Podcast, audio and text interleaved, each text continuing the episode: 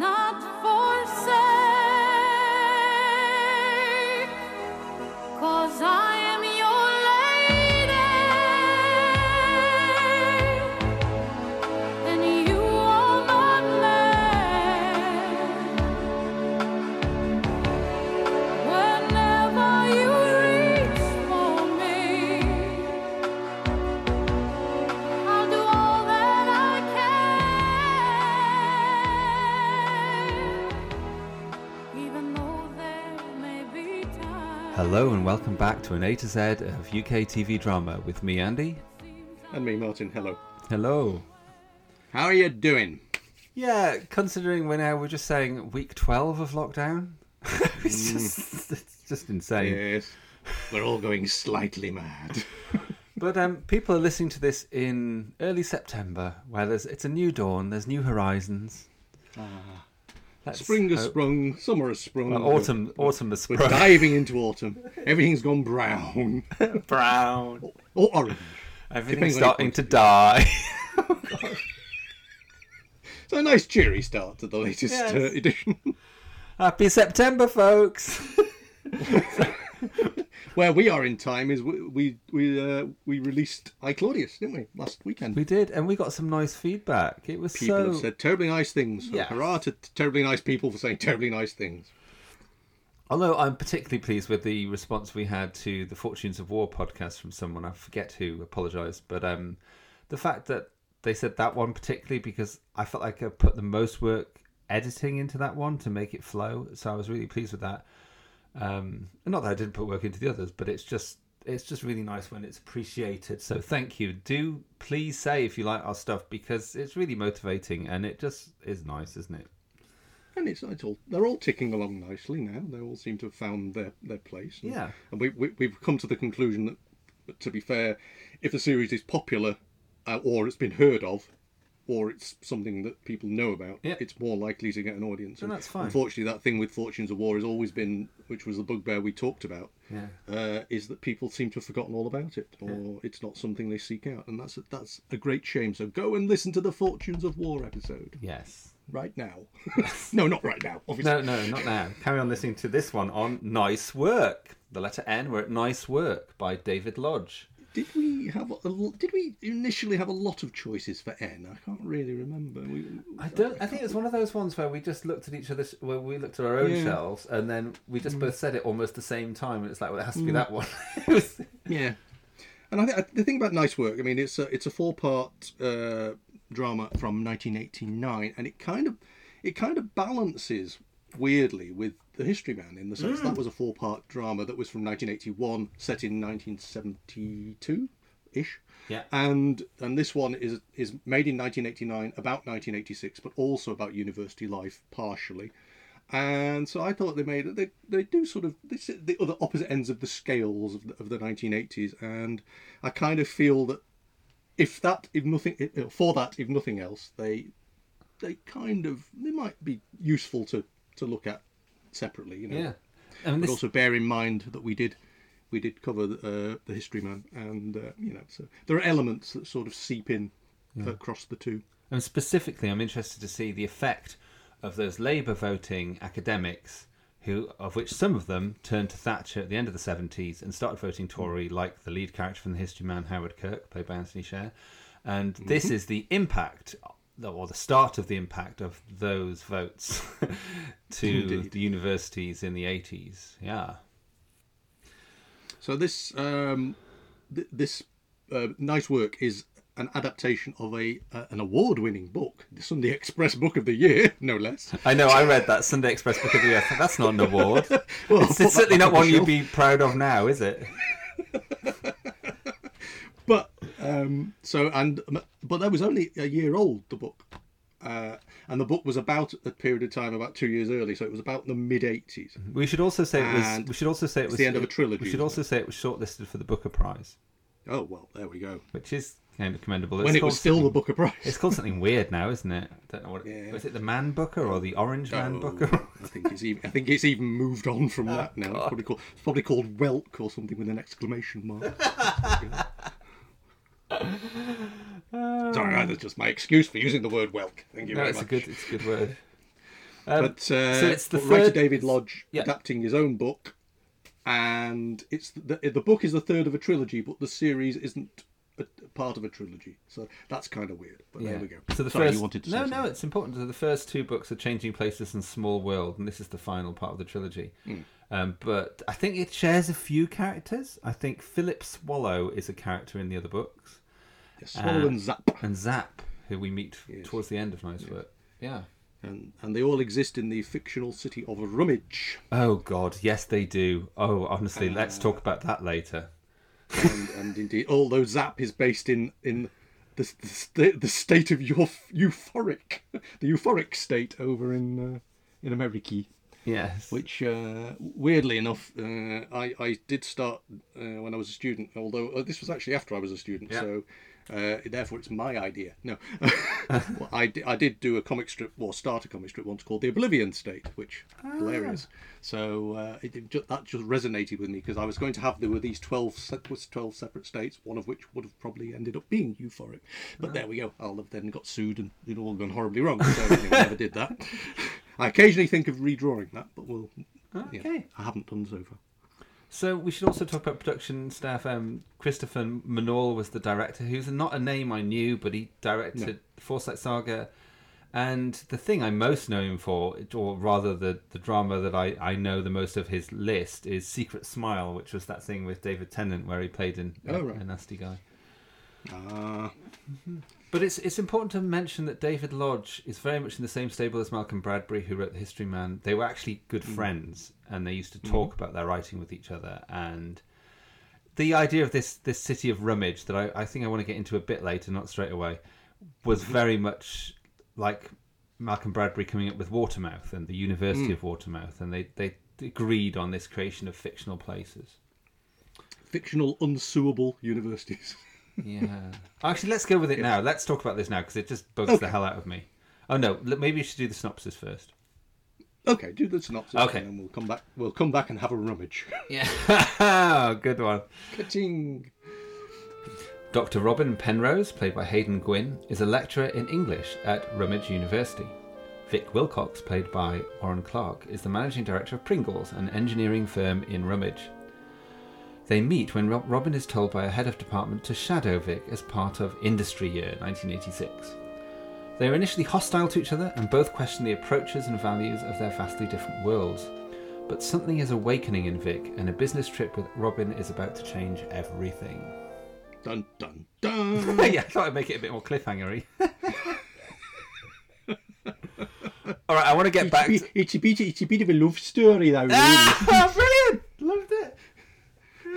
I can't do the accent. Can you do the accent? no, no, neither, apparently neither can I. But there we go. One, one shouldn't. One shouldn't. But, No, uh, please do throughout. Liberally no, I'm, not gonna. It'll do me throat in if I try the whole thing. Okay. so this issue of calling this place Rummidge, it's so obviously Birmingham that what is the fucking point? Really annoyed Yes. me because it's Yeah. filmed at the campus for the University of Birmingham, which well I've been In there, so I knew it obviously. But the big clock tower, you can't you can't um, miss. No. But it's obviously from the roads and the aerial shots. It's also Birmingham, and why pretend it's somewhere else? Because he was a professor of English at Birmingham himself. Mhm. So to, to just link it so directly, and then to worry about oh well, let- let's just call it Rummidge instead. It's like no, and his reason was because because otherwise um, real things happen in the real world, and if if when you're doing um, something that was set a few years ago, well then it can't fit It's like, well, no, Hmm. that doesn't m- make sense because you're talking about Tory cuts affecting the university in 1986 and how industries were doing things at this time, and you wanting to talk about the real world. So why invent a city? Do you know what I Hmm. mean? Oh yeah, I suppose it's it's just to avoid that whole it's autobio- autobiographical thing that sometimes writers get, but also there's this whole all all his colleagues going, "Here, that's based on me, isn't it?" And of course they would do that anyway if they wanted to, if they were interested. But um, yeah, I don't know. It's like it's like saying, all right, we're going to create this series called Tenko, and it's about a war between the per- Perpetents and the Flobbly Lobs, and we'll, rather than calling it Singapore, Yeah. we'll call it Plob Plob, and Yeah. you know what I mean? It's just like why? well, it's it's one of it's one of those difficult things because I mean in, in Z cars you've got Newtown, which is really Liverpool, you know. Uh, That's okay though because it's it's sort of a nondescript name. It's when you go for a name like Rummidge, Hmm. it just it's it smacks of Tom Sharpe. Hmm. Anyway, Yeah, no, it is. It, it is interesting. You've, you've, it, it, I, I, I know. I'm never quite. It's like you know, was it Ambridge? Same thing. You know, Yeah. It's, there's these places, these fictional places that exist in the real world. I mean, even, to to a certain extent, Springfield in The Simpsons. yes, You know, uh, the you know, it's not a real place, but it relates. But it go, they go to real places. Yeah. And, and to a certain extent, that's what happens in this. You know, the the, the two sort of university sites that are mentioned, the two university towns that are mentioned, are fictional, but they exist in the real world. that you meant I mean- think they do. Yeah, yeah. Yeah, and and when uh, and when there's a subplot about going and working in the city, now they obviously go and work in London. They don't go to, like you say, Flibberlyflob. or, you know, you know, in the in the massive capital city of Flibberlyflob. But this is the there. problem I have. It just takes it take took me out of the drama. Every time Hmm. they mentioned Rummidge, it took me out of it. And I just think, well, you need to think about that. I think when you're doing a TV TV adaptation, I think with a book it's slightly different. That's my Hmm. view. Yes, yeah. It, it, I, I suppose if they, you know, it's kind of it's it's, it's chicken and egg. I mean, it, well, is it chicken and egg? But anyway, it's like you know, if they if they relocated it for the TV series, people would have said, "Oh, but it's not." You know, the book's set in. You know, you should be doing Rummidge and vice versa. People, people adaptations of book. I mean, we've done quite a few adaptations of books. Yeah, more than we Obviously, didn't do any. anticipated. yes, you know, it's, uh, but um, but you know when when they when they come in, you know, people can be disappointed. I mean, again, I have the horrible feeling having uh, to to look at this as a whole is it's it's one of those things that works better as a book probably than it might not dramatically. It's it's an odd beast. well, you don't know whether I love it yet or not, do you? I don't know whether you love it. I'm just, I'm just, I'm just nailing my my think colours to the mast Gosh. and saying I found it stylistically odd, Okay, interesting. and I found it stylistically odd because there were times when nothing much was happening, and so we got wonderful aerial shots of of not Birmingham apparently, no. and cars going along motorways with bloody Jennifer Rush going in the background. The Power of Love. if you don't like The Power of Love by Jennifer Rush, do not watch Nice Work. also there were things like screen wipes and split screens and what have you which again having just watched the cleopatras for my own joy Joy. I don't think it was Joy, was it? no well it was it's, it's an odd beast um we'll come back to it one day i'm sure Yeah. but uh it the sort of picture in picture and everything like that it's fine if you use it consistently although you know it's just it can be it can be peculiar so it was stylistically peculiar i thought Yes, I across the agree. the split screens for phone calls, and it was the fact that it was mainly for phone calls. Well, of course, that's because you're showing two different locations, but Yeah. it felt so is- old-fashioned and seventies. yes that's the thing yeah. and odd. And occasionally it would be, it would be splitting the screen in two, and occasionally it would be splitting the screen like horizontally and vertically. It just changed, Hmm. and it was, it was very mysterious. And there's even Hmm. a dream sequence in the final episode. yes Well, there's several sort of like lusty dream sequences earlier, but Yes. we'll come to those.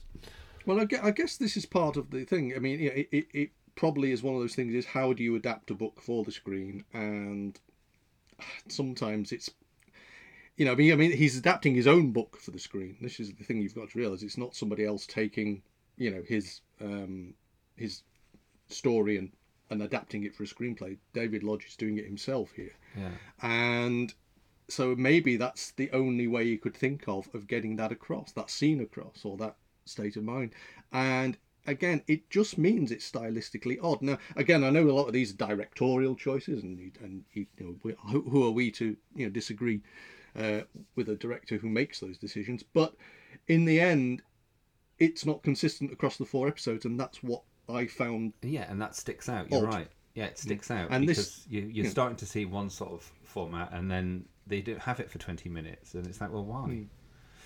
I mean, again, I I I put off. I watched the first three, and I I put off watching the fourth for a while. And when I came back to the fourth, it felt like it was a completely different series. Right. and so I felt that the the, the last part was a bit of a kind of uh, wish fulfillment fantasy, almost a comedy, and the first one was trying to be gritty northern drama, Yeah. and and somehow the welding of those. Uh, again, stylistically odd. So I would you know, argue it's I'm- because I, the, I'm the book doesn't I'm know what it wants to colours. be. I think the book doesn't know what it wants to be necessarily, and therefore Possibly, yes. the TV series can't know what it wants to be because the book is such close subject matter. As a, as a book, if it's the end or the the, the culmination of a trilogy, and like I say, the tel- television hasn't got the first two parts, it's, it's like this this is the final series of the tripods. You know, this is No, I don't think it's the Oh, same got because nice this, work is, instead. this is a completely different story to what's in the first two. So I think it's a very loose trilogy. So I don't think. Hmm. yeah, but but but stylistically, that you know might have some impact. But I because I mean, uh, in the books, uh, Swallow and Zapp are supposed to be, you know, at loggerheads, uh, but or or rivals, academic rivals, I believe, and and they, you know, so it, it and you kind of think maybe uh, who who plays uh, Swallow? You might have thought, uh, oh, I've got a great part here. Well done, me. Um, what's his what's his name? I've, I've lost his name. No, I don't know. I'm afraid I haven't got it written down. No, it's all right. I'll find it. Yeah. Uh, Christopher Godwin, and he must have thought, oh, oh, key role. Yes. no. and he's in two parts in, in about about four scenes, Yeah. you know, which are important scenes. But you know, it, I mean, it's a nice it's a nice part and it's nice nicely played. But the, the story is about basically Warren Clarke's character and Hay, Haydn Gwynne's character. Dr. Robin Penrose. I'm sorry I'm late. I'm afraid I got lost. Oh. Well, I've never been to this part of Rummidge before. I thought perhaps you were on uh, another demo. I'm sorry? Didn't I see you outside the university on Monday? Yes, you probably did. Smoke. No thanks. What were you protesting about? Hey. Pay and the cuts. Mm. You want more money and no cuts. That's right. Think the country can afford it? Certainly, if we spent less on defence and more on the things This that company matter. makes gearbox casings for Challenger tanks and conrods for armoured personnel carriers. Now, if those contracts were cancelled, your cuts would become ours. Well, you could make something else. Something peaceful. Like what? I can't tell you what to make. It's not my business. No. It's mine. Um, now, when you when you look at Warren Clarke's career, it's a surprising career. Do you not think? You- Yes, and I was surprising? I was particularly interested to see where it fits because it's immediately after he did the first series of Wish Me Luck, where he was playing a German officer, which obviously I know a lot about because I um, wrote a booklet for the DVD release and talked Yeah. to a lot of the actors. I didn't talk to him though, but um, but it's a very different role, and and then you, of course you've got Dalziel and Pascoe later. Um, I really feel that he gives an excellent performance in this. Oh yes, I have. I, I've written down at some point. You know, uh, Warren Clarke acting superb. So you know, yes, I mean in, in a particular scene, but uh, and he is. He's very good in it. And I mean, when you think about it, he's in A Clockwork Orange. You know, he's he's he's, he's a you know he's a big actor in in many ways. You know, and yet not necessarily your traditional idea as a, as a romantic lead. But then again, traditional ideas of romantic leads get us into all sorts of nonsense. and I think it's deliberately So- playing against that, but it's also he's also very hmm. much. I think this is trying to appeal as an everyman character to all those people who work in industry who might have hmm. popped on the TV at 10, a- 10 p.m. on hmm. BBC Two. Maybe though, just so they can see a few tits and ass. You know, I mean, that is kind of the it's the same History Man slot of we can be a bit sexy here. And my God, Nice Work is very sexy. You know, it's it's there's a lot of In sexual parts, content. Yeah. Yeah. Um, can I talk about my initial revelation? And I was like, "Oh, I'm amazing!" And then I was like, "Oh, everyone else thought this too." Go on. So last year when I was in Australia, because I spend a lot, it's not as glamorous as it sounds. I um, I was actually in Tasmania. Australia. Well, no, my my traveling life, my gr- currently grounded traveling life. I spend a lot of time in hotel rooms thinking, what TV series shall I binge next? Yes. and I watched something called North and South, the version with Daniel Dan- Denby-Ashe and Richard Armitage, and it's all about a woman coming to to a family goes in, through a bad financial time because the women mm-hmm. have no money at that time, and therefore they have, in reduced circumstances, come to this mill town, and she sees this factory and how it works, and she's horrified by it, and she complains, and she causes troubles that lead to, to, to a strike, and and she's like logger, loggerheads with Richard Armitage throughout, but also falling in love with him, and it's basically I thought. Oh my god, this is kind of like North and South, and I was like, "Oh wow, is this plagiarized or is this deliberate? Um, is this a deliberate parody?" And then I discover, oh, it's deliberate parody. David Lodge knew this, but um, I was quite pleased to have noticed it, even though it was deliberate. yeah. Well, of course, I mean, you know, it, it, this whole thing about uh, she, she, uh, Haydn Gwynne, Yeah. uh, Robin Penrose, is is is a literary professor or a literary sub professor or whatever the designation is, uh, literature, and and of course the lit- industrial literature. She she basically the thing turns into one of the novels that she was studying, sort of. well, no, e- So, even impossibly so at the end, and it's something Oh, else well, that I yeah, didn't let- quite realise. We'll come Yeah, to that. Yeah. The the the end really. Um, Yeah. Yeah. yes, we'll come to that. But um, yes. what I didn't know about Haydn Gwynne um, is that before she went into acting, she was an English literature lecturer. Dun dun Isn't that interesting? And this could feasibly be called an A to Z of UK English literature lecturers. Which I've said so many times now that I can say it without stumbling over it because it's actually quite hard to say. But honestly, this is about our fifth. Yes, but at least it's slightly further south than would be. I mean, we've had um, Um, we had um, we've had um, what's she called? Annie Callendar in the History Man. We had Guy Pringle in Fortunes. We had um, whatever Chappie's character was in um, GBH. What was he called? Oh, Robert Robert Lindsay. No, no, no. The the lecturer. Sorry. Yes. Yes. Yes. Yes. Him. I know who you mean. The one who's We'll, um, we'll edit that in later. the one who's in Liver Birds. What's he called? Oh God. oh God, Lu- Lucien. Yes, Michael Angelis. Michael Angelis is the English literature The late- lecturer in there. And there's Well, probably oh, and then there's the English teacher in Beiderbecke. So it's like, Hmm? how are we? How are we doing this so regularly? It's like half of them. Are they just peppered throughout the history of it's not- writers writing about writers? And If don't someone know, had I said to don't me, "Right, I want you to do a drama about an English lecturer," I would be like, Hmm. "There aren't any." Wrong. Well, it's the same way we suddenly found out everything we were doing was Yorkshire based for a while. Yes. I think so, so I don't know. I mean, if you if you're doing this process, it just sometimes happens that way. You know? I mean, um, to be fair, I'm, I'm assuming there won't be many more. But hey, who knows? Well, that's what we thought. That's what I thought before this one. I was like, "What? She teaches Oh, well, we've English? Are you now. serious?" Yeah. Maybe we're drawn to it and we just don't realise. Yeah, maybe it's subconscious. Yeah, absolutely. Oh dear me. We see the ambiguous appeal of industry to the feminine unconscious even more clearly in a passage from Mrs. Gaskell's North and South. We would if I could find the place. Here we are. Now, this is a passage where the genteel heroine Margaret has been taken to task by her mother for using um, industrial slang. To which Margaret says, If I live in a factory town, I must speak factory language when I want it.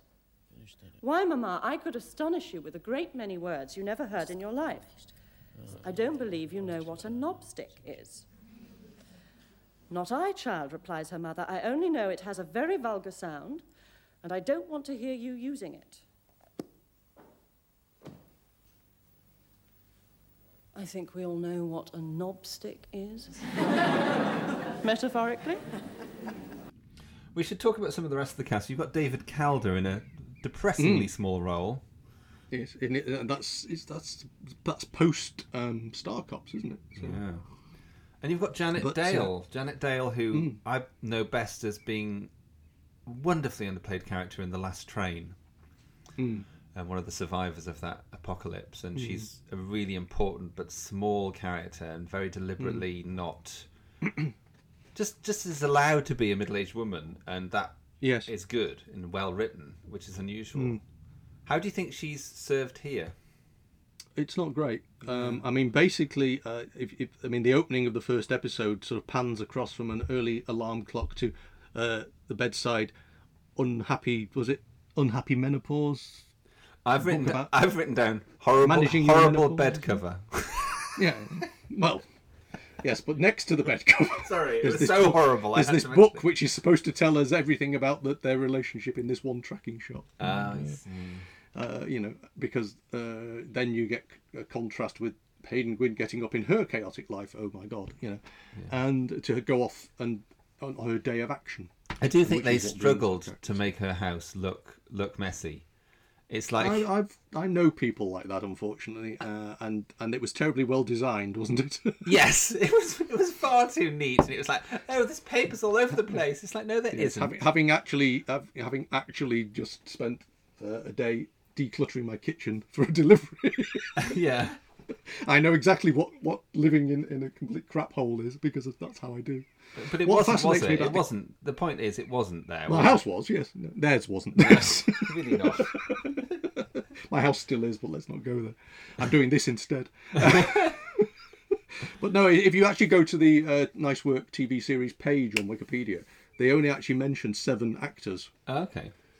Uh, which are uh, Rob, uh, Robin Penrose, played by Haydn Gwynne, Vic Wilcox, played by Warren Clarke, Marjorie Wilcox, played by Janet Dale, who doesn't even get a link, uh, Brian Everthorpe, played by John Forgeham, Stuart Baxter, played by David Calder, so at least David makes the cut. Philip Swallow, played by Christopher God- Godwin, and Rupert Sutcliffe, played by Terry Coates. Now, I looked at this list and I thought, I don't remember Rupert. Which one was Rupert? No, I don't. because because the boyfriend, Charles, isn't even in the list of characters. but he's quite a key character. He's an awful You would person, think. but Yeah, yeah, horrible man. Yes, horrible man. Uh, and he is played by Martin Jacobs. oh, I've never heard of him. That's probably why. Yeah. So this first episode, you've got the contrast between Penrose and Wilcox, and University life and and graft life in in Grafter factory. Aye. So what inspired Lodge to Well, this? factory, I suppose. Really. So, yeah, what inspired Lodge was that he'd actually been in. He was done this, had I? What? He'd done this, had I? He'd actually gone in. Yeah, he'd done the shadowing. He'd actually done it off Right. his own bat. Um, Mm. I think. I think he decided to do it to find out, um, Mm. and was presumably working towards a novel at the time, and maybe this one. Mm. But um, his starting point was completely different. I was listening Mm. to a podcast with him from 2004 when they were talking about this as an historical novel, so it's an ancient historical novel now. But, um, but he was saying that he felt that it would be more interesting to look at Warren Clarke's character after he'd been made redundant, and it was about what does a man do next after all his life has been working for this one factory. Mm, okay. And then he got really interested through the shadowing scheme in the actual mechanics of managing a factory and how you deal with Mm. that.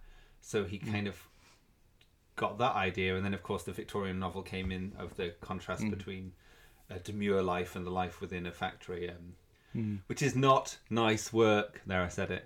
No. Yeah. But it also, I mean, this is the thing about the parallels between university, uh, a university campus sort of job, and uh, industrial, you know, real world horrible job in in a factory, and the two, and how those those two sit together, and that's kind of weird, really. I mean, I I find it odd because the sad thing is for me is that for a good ten years I worked in a factory Yeah, but I worked in, shall we say, the white collar bit of the factory. yeah. Uh, so a lot of the things that come up in this, they resonate something chronic. Oh, did they? And I thought they might. You, you- know, there's there's an awful lot of stuff in there that you think, yeah, I remember that. Mm-hmm. And uh, uh, being a great big softy, I mean, art student, art graduate, graphic design type to sort of to be sitting amongst uh, in, in this environment. Uh, it is actually very debilitating. It really does grind you down Yeah. over a long period of time. Yeah. And that and we were in the easy bit, you know. Yes. I mean, I I can remember I used to go in early because of traffic and all this sort of thing, and I remember just sitting there with my book, reading my book in the morning because I used to think I'm, they're not paying me to be here until X X o'clock, so I would read my book. And a cleaner came in one morning, and and she sort of she the only thing she could think of to talk about because I was the only one sitting there, and she'd sort of say, you know, you going anywhere nice holidays this year? And the the, you know, and I sort of said, "Oh, I can't really afford it," and she just went, "What on what you're paid up here?" And it's this whole thing. People just assume Yeah. that there's there's this divide, Uh huh. you know, between the, the guys on the shop floor and and the guys in the offices, and actually they've got more in common than they think they have. Yeah. But but the fact is that, you know, um, I, I I remember being in a meeting once and made some vague reference to Dostoevsky. Yes. and they all looked at me like I'd sneezed or something. Dost you what? Yeah. And that's a problem. You know that it's not about. I don't think it's it's it's not necessarily about lack of education. It's about lack of opportunities to see a different a, a different world, and that's actually one of the things this this story does start to do. It's it's making people aware of other ways of living, Yeah. and I kind of find that fascinating. Yeah, I agree. I think that's a really interesting narrative thrust. The, the problem is that it, the, certainly the first episode there was so much workplace shite that just seemed so familiar that I was I was actually quite resistant to episode one. It you know it kind of bugged me. But of course you get all this stuff. I mean you you now we're in the I mean this is an eighties fable, really. Uh, I think overall. And, Yeah, it's definitely course- fable. It's, it's it's clearly a literary decision and device rather than we're just having a, a regular run of the mill drama. This is trying to be something very specific. Carry on. and you also see subtly in the in the course of the episode or the episodes the, the growth of this shall we say private enterprise business that um, um, Brian has invested in we find out eventually in the sunbed business and people going into private end and and as as heavy industry is beginning to die and those jobs are starting to disappear these you start to see these little vans and of, of sunbed hire popping up all over the place And and it And was that it's becomes quite a metaphor. Odd. Yes, it's quite odd though, isn't it? Because initially you think they haven't just got enough artificial stock vans, and then you realise it's deliberate and that you're meant to keep seeing these vans, and it's absolutely Mm, right. Mm. metaphorical. It's about the rise of these small businesses and how this is the way things are going to go, and the big old businesses are going to be. Some of them are going to Mm. be torn down and not going to survive. I just wanted to mention a shot Okay. that I really liked, which was um, I called it the reverse Working Girl shot in my notes, which Mm-hmm. is um, there's the shot at the end of Working Girl where Melanie Griffiths arrives and it's playing "Let the River Run" and all that, and and then they s- not not Jennifer Rush no, and they zoom out, and how dare you compare Carly Simon to Jennifer Rush? I'll have your head. no it's just just as the choice of soundtrack that's all I know. and they're zooming out, and you suddenly see that yes, she's arrived, and she's got this big office, but she's one of like a thousand officers in this big office block in New York. And we get hmm. the reverse one of Midland Amalgamated, where you, you're zooming in, and then you see hmm. Warren Clarke in his office, hmm. and and he's you see he's small, but he's starting out big, and it's an interesting, deliberate thing. So there, reverse working girl shot, tick. I think the interesting thing about episode one, apart from the fact, like I say, that the I mean, you, the thing. I mean, there's a there's a, a thread, for example, about um, the academic response to topless calendars, as opposed to the working person's response to topless calendars, and how um, how I mean that was actually in a period of change. You know, in offices generally, that was happening around about that time.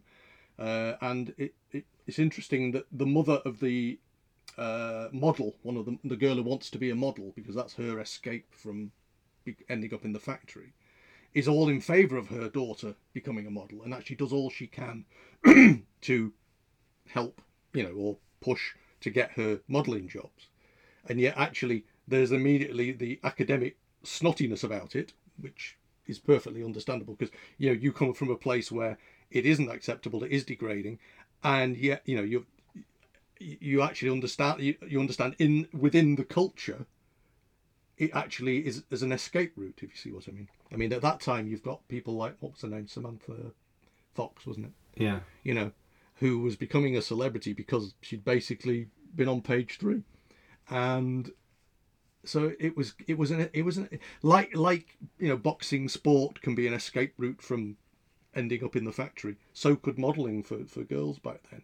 And yet what you've got in this this opening episode is you get two parallel meetings. You, know, you get a university meeting compared and contrasted with a business meeting. You see how the two worlds don't quite gel or mesh, and so when Haydn Gwynne's character is dropped into the factory, it's just she is aghast because she is just seeing this is how people live. Yeah. Um, I don't think yeah, that makes any sense no, at all, but, you know. It does. I just want to go back to the posters, though. I was trying to nip in there. Um, Sorry. That's okay. Because um, when I did my first job in '95, it was um, I worked mainly with all women all my life, um, and I went in as a deputy manager, and I in a, a an Oxford college, and it was a, a small library that supported um, business and management. So we had our links with industry, which is interesting because we were university linked with industry, so that was something I understood. Um, in fact, I used to support a librarian who supported Unipart, which was a um, engineering um, company, and I used to go over them to help them work out how they support their information unit. And it was really interesting to see that that again that that balance of university and business. But um, when I went when I got there, I for interview there was a giant picture of a naked man on the wall in the in the staff office, and it was Okay. a really long picture. It was advertising Swiss Air, and it was the back view.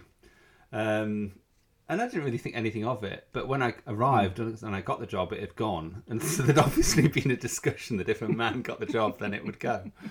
Um, I thought it was a bit of a shame because he had a good bum, this guy. But They, they'd have just painted on some Y fronts. At the back, you know, but it or was the back of some Y It's just really funny that I had that situation in a sort of reverse way in '95. Yeah. Anyway, It is it is strange actually because I mean I, I, I obviously I've worked in in offices but I, I was at the the cutting edge uh, you know when uh, Apple Macs were introduced into studios. You know we were we were there.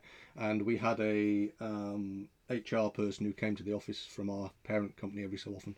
And we had the directive about people not having the pin-up girls on their screensaver um, pages you know uh, and rightly so. But, but that was they said. I remember that transition happening very. You know, the, the, the people you know they, they would have what's the name Gillian Anderson and in various underpantery photographs. I think are you, are you talking about Pamela Anderson or are you actually talking about Gillian Anderson? no, Gillian. Anderson. Oh, really? uh, Gillian Anderson? A lot of people in graphics like their sci-fi. Oh, I didn't realise that they had. She did panty shots. Uh, well, you know what were they called? What was that magazine? The, Panty shots. I feel like this is a new genre that we're describing. Panty shots. F- F- FHM calendars and things. Yeah, know, yeah, so yeah. They were all doing. They were all doing it in the nineties. Again, it's kind of. Uh, you know, well, I, I like to say it's gone the way of the dodo, but I'm not sure it has really. No, it's just gone underground, just like racism. That's all. Yeah, Well, it's we, not underground we started anymore. watching a, a new a new Netflix series last night, and uh, uh, basically uh, the, the thing about any first episode of any Netflix series is it has lots of nudity in it just to get you interested, Yeah. apparently. And uh, uh, Pip just turned around to me at one point and said, "You see, everybody wears those tiny pants now." And I thought, yeah, they do on television. I'm not sure they do in the real world. Otherwise, they wouldn't sell them. anyway, back to the plot. Moving on. Yeah, I wanted to talk about the way that we have already some literary comparisons. We we Mm. get talk of Mr. Gradgrind. I, I can't remember which one he's from. Is he from Hard Times or is he from something else? Oh. I don't know. But the point is, he I'd looked into that. He despises emotions and only likes facts, and we're meant to immediately Okay. believe that this is Wilcox. You know that this is all Hmm. that he's only interested in facts. And from what we first see in episode one, yeah, he is. Hmm. He's completely factual. He's scientific about what he's interested in, and it, it's not interested in arts and emotions. And we discover. In fact, through the drama that this has been kept down in him and kept separate from his working Mm. life and from his family life. Actually, that he's just not explored that stuff. But he's got such a All he needed was to meet the right Yeah, academic, 'cause and he he's would got such a well into this wellspring. beautiful bloom. he's got a wellspring of emotion and passion that's Mm. just waiting to come out. I've never bought draft bitter for a woman before. Must have had a very limited experience of life then. No, you're dead right there. And sometimes when I'm lying awake in the small hours instead of counting sheep, I count the things I've never done. Like what? Oh, like I've, um, I've never skied. I've never windsurfed. I never learned to play a musical instrument, or speak a foreign language, or ride a horse. I've never climbed a mountain, or pitched a tent, or caught a fish. I've never seen Niagara Falls,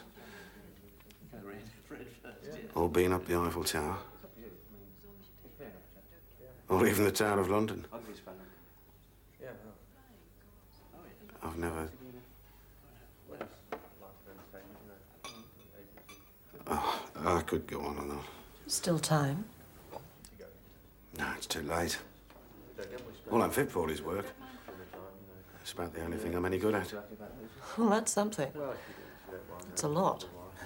we, we could all argue that you know everybody could write the great novel if only they had the opportunity and uh, you know maybe that's not strictly as true as we like to believe that everybody isn't quite as creative as that but nevertheless it's one of the fundamentals of that sort of belief the the fascinating thing to me in the first one really is is this the the pragmatism the realism of real people need real jobs you know and the and and yet as an outsider, she comes in and, and, and gives all the all the stuff about uh, equality of oppression and Yes. all this kind of thing, and you just and you know and the, the fundamentally, but you see some fundamental racism within Oh, the work, totally. you know, uh, which again wasn't, you know, and, and this this story of the vandalized toilets, which which pops up again later, you know, it, it's it's this whole thing you you you know you give. Um, what, what's the thing you give a functionary a Yes, exactly. From Carnival it, of Monsters, you give fun- a functionary a hygiene chamber and they store um, fossil fuels in it. fossil fuel in it. Which, of course, was a,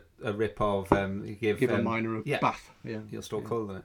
And this is the same story, really, which is basically saying that they, the workers at the factory vandalised the toilets once they did up new toilets. So it's like, so what's the point?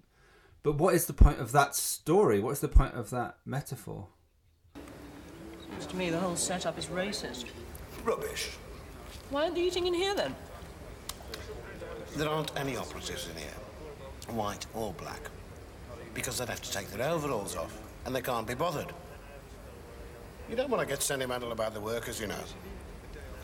Last November, we put new toilets in the fettling shop. In two weeks, they were all vandalised. Disgusting it was. Perhaps it was a form of revenge. Against me. For giving them new toilets. Against the system, the factory system. It's unconscious, the return of the repressed. Well, I think it's it's Vic trying to prove that he, he's he's actually tried to improve things. Yeah. And and he obviously is the kind of person who wants to improve things, but somehow these things are always seen as empty gestures within the workplace because you know workplaces in themselves there will always be resentment against the management, no matter what. And indeed this comes to pass. The more he tries to be progressive, the worse his own situation becomes. Yeah. And, and the yeah. and the tensions, you know, Yeah. sort of grow. You know. And it- it- and of course, when sorry, yes, go on. Yeah, I just want to say it's my experience too, the, the them and us, because I've been on both sides of the table, and however you play it, you are it, it's it's impossible to get over them and us, almost impossible, and you just got to accept But when the real. idealist, yeah, and you get the idealist um, Haydn Gwynne, uh, Robin Penrose stepping in to try and tell this guy, but they're having a meeting, which basically means you'll be fired because there's this constructive dismissal thing that that she's she's in a meeting, she sees them plotting how they want to get rid of this person they think is useless in terms of the job and how they can make that happen without you know having to pay him compensation and what have you and she goes in and tries to fix this and just makes the situation worse. She is so ham-fisted. of- She's so ham-fisted. the- it's wrong. and the frustration of business is that you know they have to do things one way and and the idealist can't really fit in with that and idealism and business are very difficult bedfellows you know Yeah, I was um just on a on an actory note. I was pleased to see that it was Tariq Yunus playing Danny Ram, the character whose she's, Mm-hmm. job she's trying to save, and it's Cass from Robots of Death, of course. but yeah, it's it's she handles it in a very ham-fisted way. She's not aware of the wider ramifications, and he, as you said, the reality of the fact that people want to keep their jobs, and yes, she's trying to help him keep his job, but she's not aware of of the way the factory works, and she's really interfering in a way that is ultimately not helpful. Hmm. But yeah, i also think it's interesting that the parallels in that in that first episode specifically about their two characters are i mean they nearly meet right at the beginning don't they there's a protest going on which stops the traffic and she's leafleting cars and he's stuck in the traffic queue trying to get to work and basically going blah blah bloody bloody university people on strike blah blah you know stopping me getting to work yada yada. And um and it, and they have this very near miss but he he recognizes her he sees her uh, and and then when she has to do is she's forced by circumstances within the university to save her own job to actually be the person who gets you know because all the men have a meeting in the toilet which is very significant I think. yeah, most of the big decisions being made in toilets yes, totally. um, and and they can talk about her without her be, knowing you know, being there theoretically and um, uh, so she gets foisted into this Yes. this shadow scheme because of the old school tie, effectively, the gentleman's club in the toilet. Yeah, A shadow, as the name implies, is someone who follows another person around all day as he goes about his normal work. A regular visit of one day a week throughout the winter term would suffice. well, what about it, Rupert? Not my cup of tea, I'm afraid. A cup of tea, very good, Rupert. Cup of tea, I said, not my cup of tea. Uh, the tea. Uh, what about you, Bob? Sorry, Philip. Uh, with all the AUT business over the strike, it's quite impossible. You know, I really ought to be able to order one of you two to do this. But you can't. Not without holding a department meeting to discuss it. I know. There isn't time. Why not ask Robin Penrose? Robin? Good idea. After all, she's just written a book on the Victorian industrial novel. Yes, it's hardly the same thing, is it? Well, anyway, why should she, seeing it's only temporary? Well, she's going to need a reference, isn't she? Oh, no, that's a thought. and of course when you see uh, Vic's big Jaguar with his personalised number plate God I hate personalised number plate Oh, yeah. when he, swe- Vic- when he sweeps into the car park Vic and then she- hundred. yeah and then she rattles in in her crappy little whatever it is Renault five. Re- crappy little Renault. I think it is a Renault. Yeah. Yeah. I didn't want to share because I'd show me car ignorance and uh, Well, I don't on know. that either. bombshell. I don't know anything No, about cars. um, no. So I didn't. I didn't want to do my Jeremy Clarkson bit. But I think, so, it was the, I um, think it was the 1986 equivalent of Howard Kirk's 1972 minivan. possibly. Yeah. Yeah. It's true. Yeah, yeah. It was. It was what lec- I mean, to be fair, it would have been too much of a cliche to stick her in a two CV. So yeah. Yeah. So I wanted to talk about Robin Penrose's experience of the hellscape that is the factory. Um, it's it's overly dramatically directed, deliberately, I think, to heighten just how new this is for her in her, in a closet a closeted world, and suddenly she's.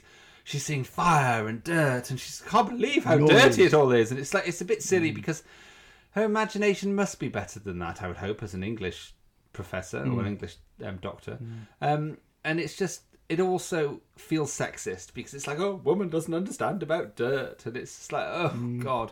But I think it's meant to be this heightened reaction, which is very much like the lead character's reaction in North, North and South when she gets to the factory. She can't believe, and Richard Armitage is like, well. How else do you expect them to, to do this stuff? You know, it's mm. dirty work. Mm. It's not nice mm. work to repeat that. But um, I just think it's it feels in this first episode that it's not quite in check or or flowing quite right, and it just feels overblown in parts, and other times it doesn't like it know what it wants to be. It's I wrote down it's just not tight enough. I actually wondered. uh, It was one of those things that you know you idly wonder as you're watching something, perhaps when you're not quite as engaged with it as you think you ought to be. But uh, I did wonder when they were setting up the series uh, wh- whether they had to try and find a suitable factory that did all the things that they're supposed to do because it's almost like uh, it, in many ways it almost feels too industrial for the business they Yes, say they're running. yes. you know. Yeah. It's almost like there's too much sweat and grime and too much horrible sexism and racism and, Mm. and leery faces.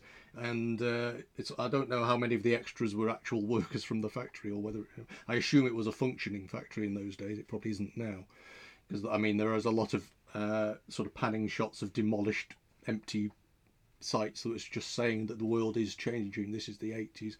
Heavy industry is going the way of the dodo at this point. Uh, and so you do see all these. I mean, Vic pulls his car up outside one completely flattened factory site, and we know that's actually what's going to happen to uh, the place he's working to in the end. You know, you get that sense. But uh, I just wonder whether, you know, they actually, when they went to do the interiors, they had to, you know, go off to some other city because it just didn't exist anymore, you know. But it just seemed slightly too heavy industrial for the, because they said, oh, we make all sorts of gadgets and things and everything like that. But um, I- Indeed, I, don't yeah. know. I, I, it just felt a little bit. I mean, you know, over egged, if you like. I I feel that these are fifty-five minute episodes.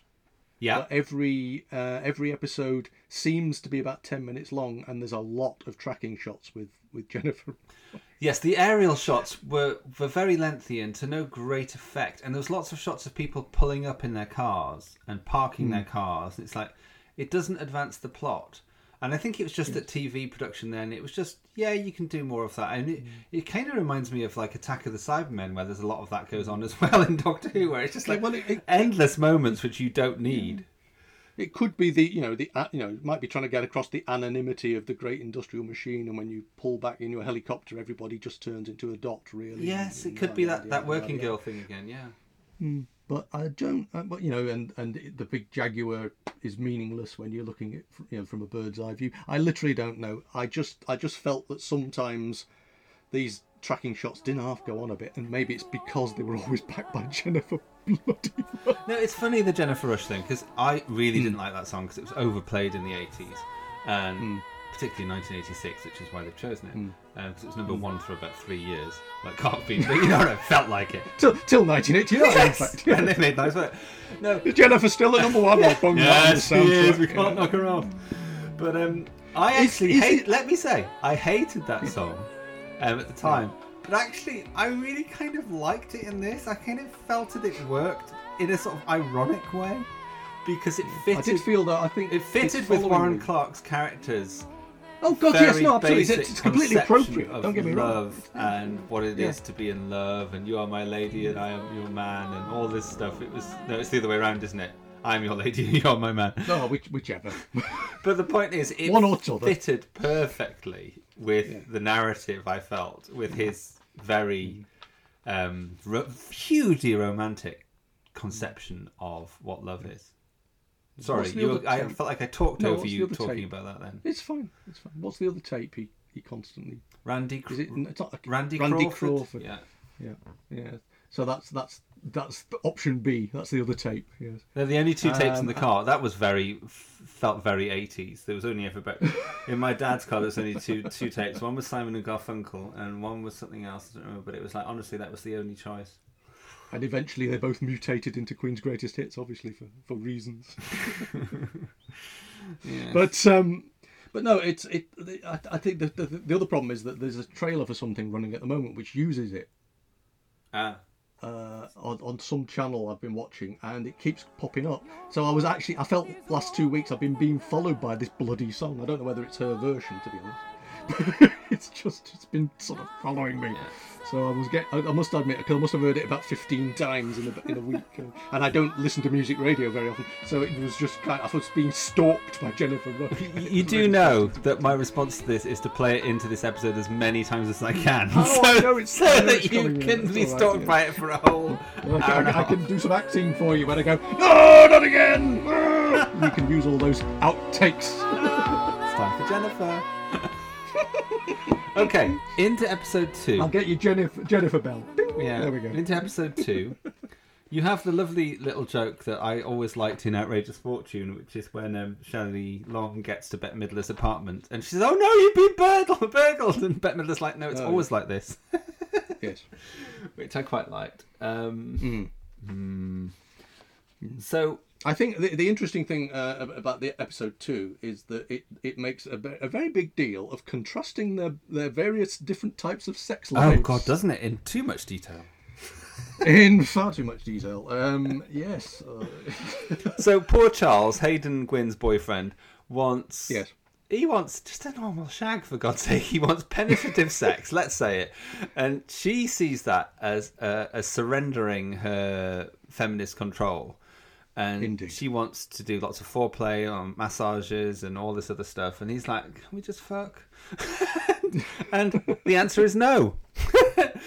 and it's it's kind of there is there is a lot of there is a lot of oiling. it's quite on. good to see that she um, is in control of that, which is in contrast to the History Man. Although Isla Blair's kind of in control of um, Antony Sher in that. Yes. But um, and it's good that you get to see his bottom because it's not just her bottom. Indeed. There's an equality of bottoms. That's what we'd call this episode if we had titles like that. An equality of bottoms. Brackets, nice work. But um, but it's kind of sending her up though, isn't it? It's not saying It is very Yeah. much so. Yeah. Robin, I can't carry on if you look at me like that. Like what? As if I've just failed a Viva. I thought we'd discussed all this. I thought we'd agreed that we've got to get away from the idea of the sexual act as possessive. Well, yes, I know. I mean, it's hard to break old habits. One has to persevere. Yes. Of course. She is preposterous in many ways. Yes, totally.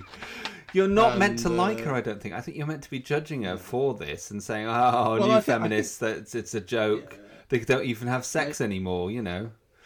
It could be one of those nod and a wink to the audience where they know that the people that in the audience will be thinking, you know, much that, and uh, and maybe that's you know why they make such a big deal of it, really. But I suspect it's more to do with just getting the um, the uh, viewers in, really. I mean, there's this whole um, thing about she listens to Radio Four, and oh god, I don't know. I mean, it's it's it's very broad stroke stuff, you know. I mean, again, I have known people of, of this kind of sensibility, and um, yeah, it's uh, it can be bloody annoying, you know. I disagree with the fact. I disagree with your point that this is just to get people to watch it. I think it's just a No, byproduct of the time slot that this will have some sex in it, and they can have the sex in it. But Mm. I actually think the sex is hugely important to the plot. Comparing the characters, Well, yes, not so much here though. I mean, I think you need it because episode three is is Mm. about the act of sex. That's what it is. Yes. it's about Mm. the the brief moment that they get together, and Mm. I thought that was done beautifully. And I'm skipped ahead Mm. to episode three, but the point, my point is, why I'm saying it now is that that I think the sexuality of this serial is absolutely integral to the to the plot and, and Vic's awakening.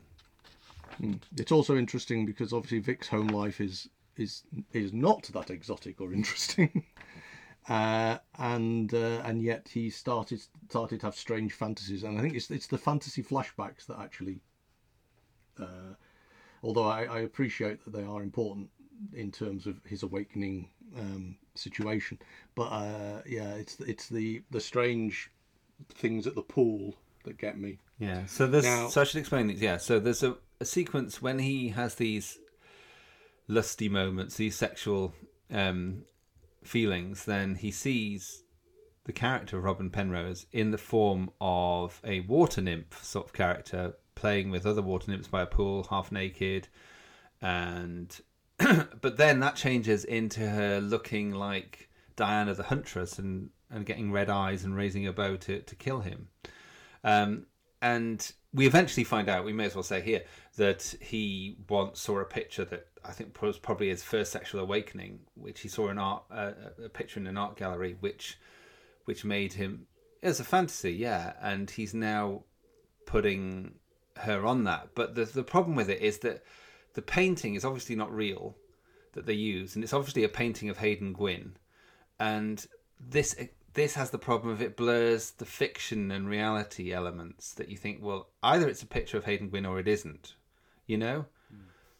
What did you think about that? Um, yeah, I mean, it, it, it obviously comes down to this. Uh, that's the end of episode three, isn't it? Where, where we suddenly find out, and we get two contrasting school trips. One in I think 1951, and one in uh, well, the day this is set, 1986. And he's, he goes to the gallery and he sees the same painting he saw when he was a child, but he he looks at the face and the and the face is oh, but it looks very much like her. Maybe that's where this has all come from. I mean, it, does, it is interesting because when you go back to episode one, he says he, rec- he notices her, and you do think, does he notice her because, you know, of this deep sort of held memory from when he was a child, or does he just notice her because, you know, he notices her because she's a woman outside the university? You know? Yeah, I don't know. But the, this is this is the uh, particularly the episode. I mean, this episode covers obviously the the contrasting uh, sexual lives of our two main characters, but it also uh, I mean she has to go to apologise, doesn't she, and explain to stop the strike at the factory, and has to basically you know back down on her principles, if you like, to be able to to make this. But then the um, shadow scheme continues, and she then has to start going off with him to other meetings, doesn't she? Yeah, and this And this start- this visit for this other meeting is an important also contrast because it's very clearly, almost bluntly done, which is the fact that he doesn't read anything, and she say, can't believe that she doesn't know who the Brontes are, but he does, but he hasn't read Mm. any of them, and and is this all the music you've got? Have you not got any classical music? Um, um, but very quickly, Vic suddenly wants to start to tell her things, and he wants her approval. And it's really interesting how quickly he switched on to this, which I think you could argue that Vic's turnaround of character is too sudden. But Mm. for me, I believed it, perhaps because of Warren Clarke, brilliant, brilliant, being a brilliant actor. But I believed it. But I think I don't know whether I would have believed it in the book that this gruff Mm. Birmingham man would have suddenly been like, "Oh yeah, I want to read poetry." I, it, but somehow Warren Clarke makes it work. Yes. It, it is uh, episode uh, two is, is where I did write about his acting being superb. There's a, there's a wonderful uh, moment when he falls asleep in the office. I think that is in this episode, and if he they, they've got this peephole in his office. Yes. so so for various reasons, so they can see what's going on, or they can see people when they're coming to be interviewed, so they can see what they were like. I mean, this is how he's actually first introduced to uh, Robin, isn't it? He he they the the sales the the yeah the sales guy um, Brian sort of said, "Oh, you can have a look at him if you like," you know, and He's and horrible. He stands on the chair. He's horrible Yeah, he's horrible. He's horrible. He's the of course he's the one who comes out of this. You know, he, he's the unchanging face of of capitalism, if you like, in this.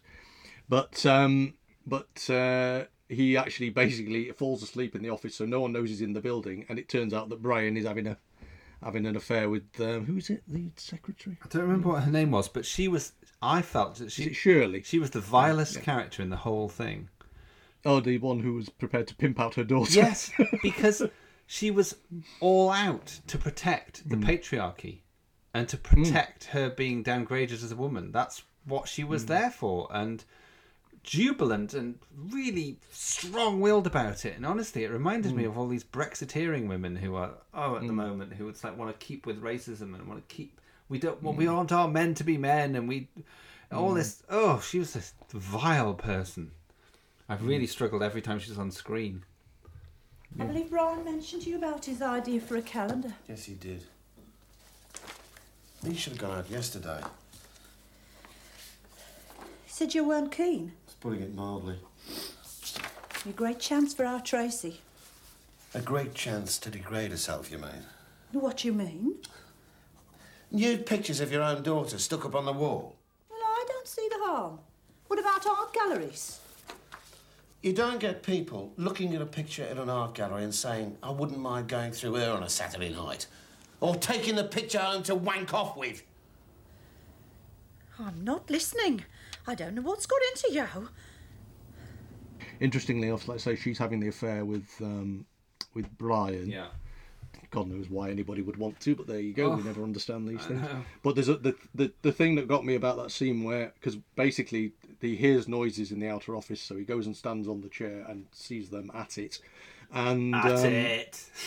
and uh, the, the what just gets me is that when he, the, the, there's that the the expression his, his, face is so expressive. You know, you see the, you get the disappointment, you get the hopes, you know, you get the whole thing without a word. It's beautifully beautifully played. And you know, if if you you know if, if you ever sort of thought of Warren Clarke as a bit one note, really, really, that he's excellent in this. He really is. Well, it also it made me think. It made me actually actively want to go out and watch more Warren Clarke stuff. So I was immediately thinking Mm. of Dalziel and Pascoe, and then I suddenly thought, who was one of the main writers on Dalziel and Pascoe? Oh, it was Alan Plater. I've got to watch that show because he's fantastic here. Anyway, because basically uh, towards the end of episode two he as far as i understand it he starts to she starts to try and persuade him that she, he could educate the workforce by he and she tells him he's actually a very good teacher and he could actually explain uh, how you know instead of just sort of pontificating from on high as, as the businessman if he actually went and told people what's happening and why it's happening and all this kind of thing things w- would improve and of course again the naivety Yes, the naivety idealist. of that. God. this is basically the beginning of vic's downfall in many ways yes, it totally is. But it's it's it's nice idealism, but it comes from her cozy world and not understanding. oh Reality. absolutely absolutely And I think, if anything, the last two to three years has just proved to me the reality of, of life and the fact that people don't want to be educated. And it's really depressing, but at least I'm more realistic that some people don't want to be educated to change. And they want to remain entrenched in a world that is racist and sexist and and isn't going to well, it's easier them. isn't it Yeah. it's easier to stick well you know if, i mean education or, or or trying to find a new way i mean basically what what what you do now is you basically say you're judging me or you don't you don't think i'm good enough or something instead of actually saying well maybe I, if i looked at, at some things in my life and maybe i could improve certainly i could make something better for somebody else by being nicer to them. But that takes work and most people you know i mean i, I often think that it fascinates me the number of people who go on television and have to apologize for something you know for whatever. But actually you know i know that the you know a large proportion of people would say the same thing in a pub and nobody would pick them up on it and no one would say there's anything wrong with it. But um but people are scandalized because somebody says something like them. And and the actual thing is society we thought we genuinely thought society had got better. And society had got better at how people dealt with other people and, and live and let live and all this kind of thing. And it, it just feels at the moment that that's slipping away again. This this this more sense of um you know you you can't change things for the better. People want it to stay bad because it empowers them Yes, because 'cause it- it's- 'cause it's what they feel know. they know it yeah, yeah, they understand it If they, understand it, they, yeah. they it's what they know, Mm. and therefore they can control it. And people at the end of the day want to Mm. control things, and they don't want to be uncertain. The thing that people Mm. hate the most in life is uncertainty, um, and that's why they want to keep Britain as it was, or how they think it was back in the fifties, and all this. Oh, the shit. horrible, nasty, sexist, racist Yeah. society of the 50s. Which was glorious, yeah. apparently. Mm. Yeah, um, mm, yeah. Anyway, bit of politics there. so episode three opens with uh, him actually trying to educate his. Well, you get a bit. Of, you get a bit of John Prescott on the radio, which is always a nice thing Yeah, to point out. bless him. But uh, if you if you if, if you like your Prezza, Oh, you do. Who But, doesn't uh, like Prezza? I'd be annoyed if anyone listening to this doesn't like Prezza. Go away if you didn't like Prezza. You're not allowed to listen to this podcast. Oh, Fuck off, fuck off here.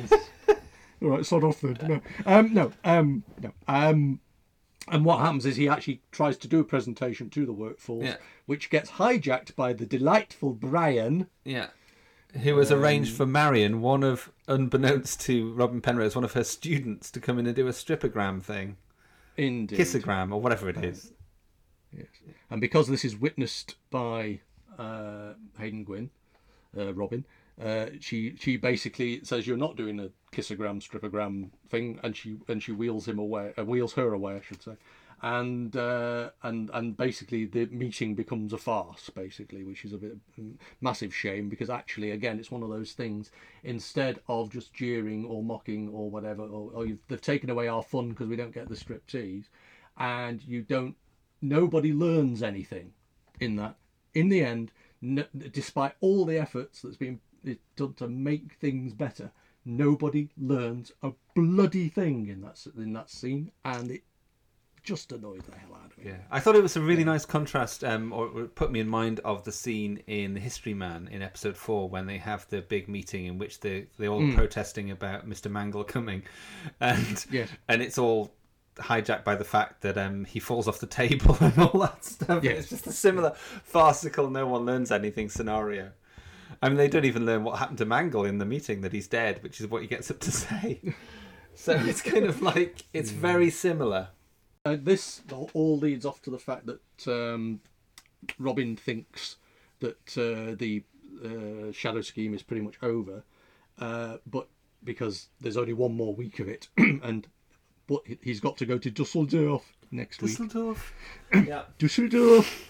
I think that I believe that's a, a, a town in Germany. Yeah, I see. Anyway, anyway, um, so so they have to go. Yes, so so he basically says you should come with in that. Oh, I'm a fawning, big-eyed puppy kind of. thing. Oh, I know. He's It's so adorable. But you do want to hit him a And, bit. uh, and so, despite all this, you know, yeah, the, and because because before before this happens, we get uh, Haydn Gwynne's brother turning up with uh, his um, his city girlfriend. and her city slicker ways. So we met her in the previous episode, and she's very much a condemnation of the city. She represents everything that David Lodge clearly hates about that world and the fact that you don't need education. And this person, Debbie, is the personification of all that is wrong with the world in his eyes. But at least she's working. She's making well, it's not an honest living, but you know what I mean. But Charles, Haydn's boyfriend, Robin's boyfriend, it's hard, isn't it? Um, she he all but all but licks her up the legs when he first meets her, and basically goes off and shags her. and eventually shags him. You know that shag's coming, and Yes, and absolutely. part of the point of that is I think Probably because it doesn't involve quite so much oil. Exactly! because Debbie doesn't mind penetrative sex. Hey. and so again it's kind of like oh but it's it's the honesty of sex and what a man like charles wants Mm. uh, I, de- I don't want to say what every man wants because that's too much of a sweeping statement but it's debbie's very obvious and the attraction's very obvious and the fact you know i don't know it's charles is Yeah, a he's a nasty guy though isn't he Well, what did you think of Debbie? Rather intriguing. Intriguing? Also childlike in many ways, but handling those vast amounts of money. Mummy will consider Debbie what she calls common. if Basil ever dares to take her home. You rather gave that impression yourself. Me? You patronised her terribly. Oh, Rubbish! You may not think so, but you did. Yeah, the, the, these the, these are ultimately the games people play, and, and you know he's he's a relationship cheat, and it basically it does damage Robin so so much so that she thinks sod it and does get on the plane to Germany after all. Hence the rest of the story. Yeah, and I want to say about uh, we don't do dress for success in this podcast, but I must just compliment Robin Penrose on her outfit for the plane, in which she looks a million dollars, and she looks like she stepped off off a set of Dynasty, having just had a cat fight with Alexis Krystle and whatever Stephanie Beacham's character was called, Sable. That's where that's where the work was. Yeah, and she does look amazing, but it's kind of like, oh, come on, it's just a business trip. It's just a bit much. But then, anyway, the business trip, we have the most wonderful, fun sequence in which she, um, Robin, pretends to be a Brummy lass. Yes. His PA, and Yeah. in order to pull the wool eye, well, over the eyes of these Germans who think he's a thick idiot. German con men. Yes. Yeah. And basically, we're trying to con him Yeah. into buying the wrong machine. Yes. The, the, yeah. But she is brilliant. She has. I mean, you can tell that Haydn Gwynne's having great fun doing this this Brummy accent. Let's play a bit of that. Put it on the bromide. Yeah, well- Although there's always this, this problem when, when posh folk put on the yeah, it's, it's not it's not spot on, is it? Anyway, here's here's a bit. No, it's not like that. It's just you feel is, is it is it being patronising? Oh yeah, of But, course. Uh, you know, here's a bit. Here's a bit of it anyway. Yes, go on. Can I to say here's a bit of it? Well, what's your impression of Düsseldorf then, huh? Well, you wouldn't think you were in a factory town, would you? Everything's so clean and modern. I was saying to Vic in the car, actually, Mr. Winkle, at Dusseldorf. It's really so much nicer than I was expecting. Wasn't I, Vic? Uh, yeah, I'm very glad to hear that, Miss Penrose. Uh, my name is Winkler, by the way. Well, here we have the machines. Ooh, they're a nice colour, aren't they? And it is a great scene. It is a great scene. Yeah. There's, a, I mean, there's a whole thing, of course, when they have this this dinner and the German the, uh, Warren goes off to the lav, and um, and they all they they they scheme and plot in German, assuming she's an ignorant Brummy Yeah. uh, secretary type, and she understands every word, and so is able, by uh, by fair means or foul, to basically point out that they're trying to con him. Yeah. So he actually he actually wins this one. Warren wins this one, and it's all down to to Robin. Although Robin plays a dangerous game because right at the end of Mm. the meeting, when the, he gets the deal that he wants, she suddenly Mm. starts talking in her proper accent again, a, a real voice, Yes. and that's the danger of like subterfuge and sabotage and people saying, "Well, no, because you've conned us back in the bargain." And I'm Mm. just think it's a bit of a she plays a bit of a dangerous game there, and I'm not convinced. Oh yes, you've got to live the role, darling. You've got to live the role. yes, you can't just give it up in the minute you've got what you want. No, exactly. Carry on being carry on being Brummy all the way to the plane. I think Alexis Carrington would have carried on being Brummy all the way to the plane to to Moldavia or whether she was headed wherever she was headed next. Mm. You don't know when to stop, do you? Oh, yes, I do. When I hear the thump, thump, thump that tells me I've driven over something hard and empty like your head. But this course then plays into the the standard uh, business fantasy of the having a bit of the other while you're away on a business. Before we get to thing. that, I just wanted to say Yes, that I okay. love the fact that Robin's character really admired Vic's business acumen. And she Mm. really was like, oh, yeah, this guy does understand stuff. And I really like that he Mm. understands this stuff. And maybe there's something in this industry Well, crap after all. they are they are getting getting persuaded at each other's strengths, aren't they? I mean, this again has this has to be there to explain, you know, their uh, respect for each other, at least the, however short term it may be. But yes, Yeah. So then you get this very much, yeah, feeling like a fantasy se- sequence that many men have of of going Mm. off on, bus- on business and getting his leg over. But it's not that Mm. because he doesn't want to just get his leg over. He's actually properly looking not only for For sex, but he's looking for love, isn't he? Mm. And it's beautifully done, and it's so believable. I feel, even though it's heightened and melodramatic, I feel that connection that they have in that moment really is Mm. beautifully played by the pair of them and and it but it's also has an authenticity because like when he finally gets to the bedroom he is wearing a, a pair of grotty Mm. old saggy underpants and she Yeah. is she is very alluring in those scenes and she looks great and they've really done her up well, well, the, the the Euro striptease is a phenomenal scene which you should also play in because it's it's it's all about the various international labels on everything she's wearing. Yes, that are not made in England. yes and is she betraying england therefore yeah Oh. Made in Italy. Failed the patriotic test again. Fabriqué en France. Dear, oh dear. Well, aren't you going to get undressed too?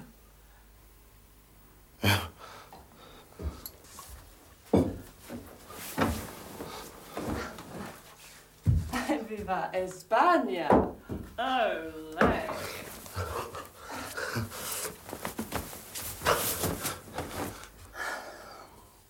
Christian Dior.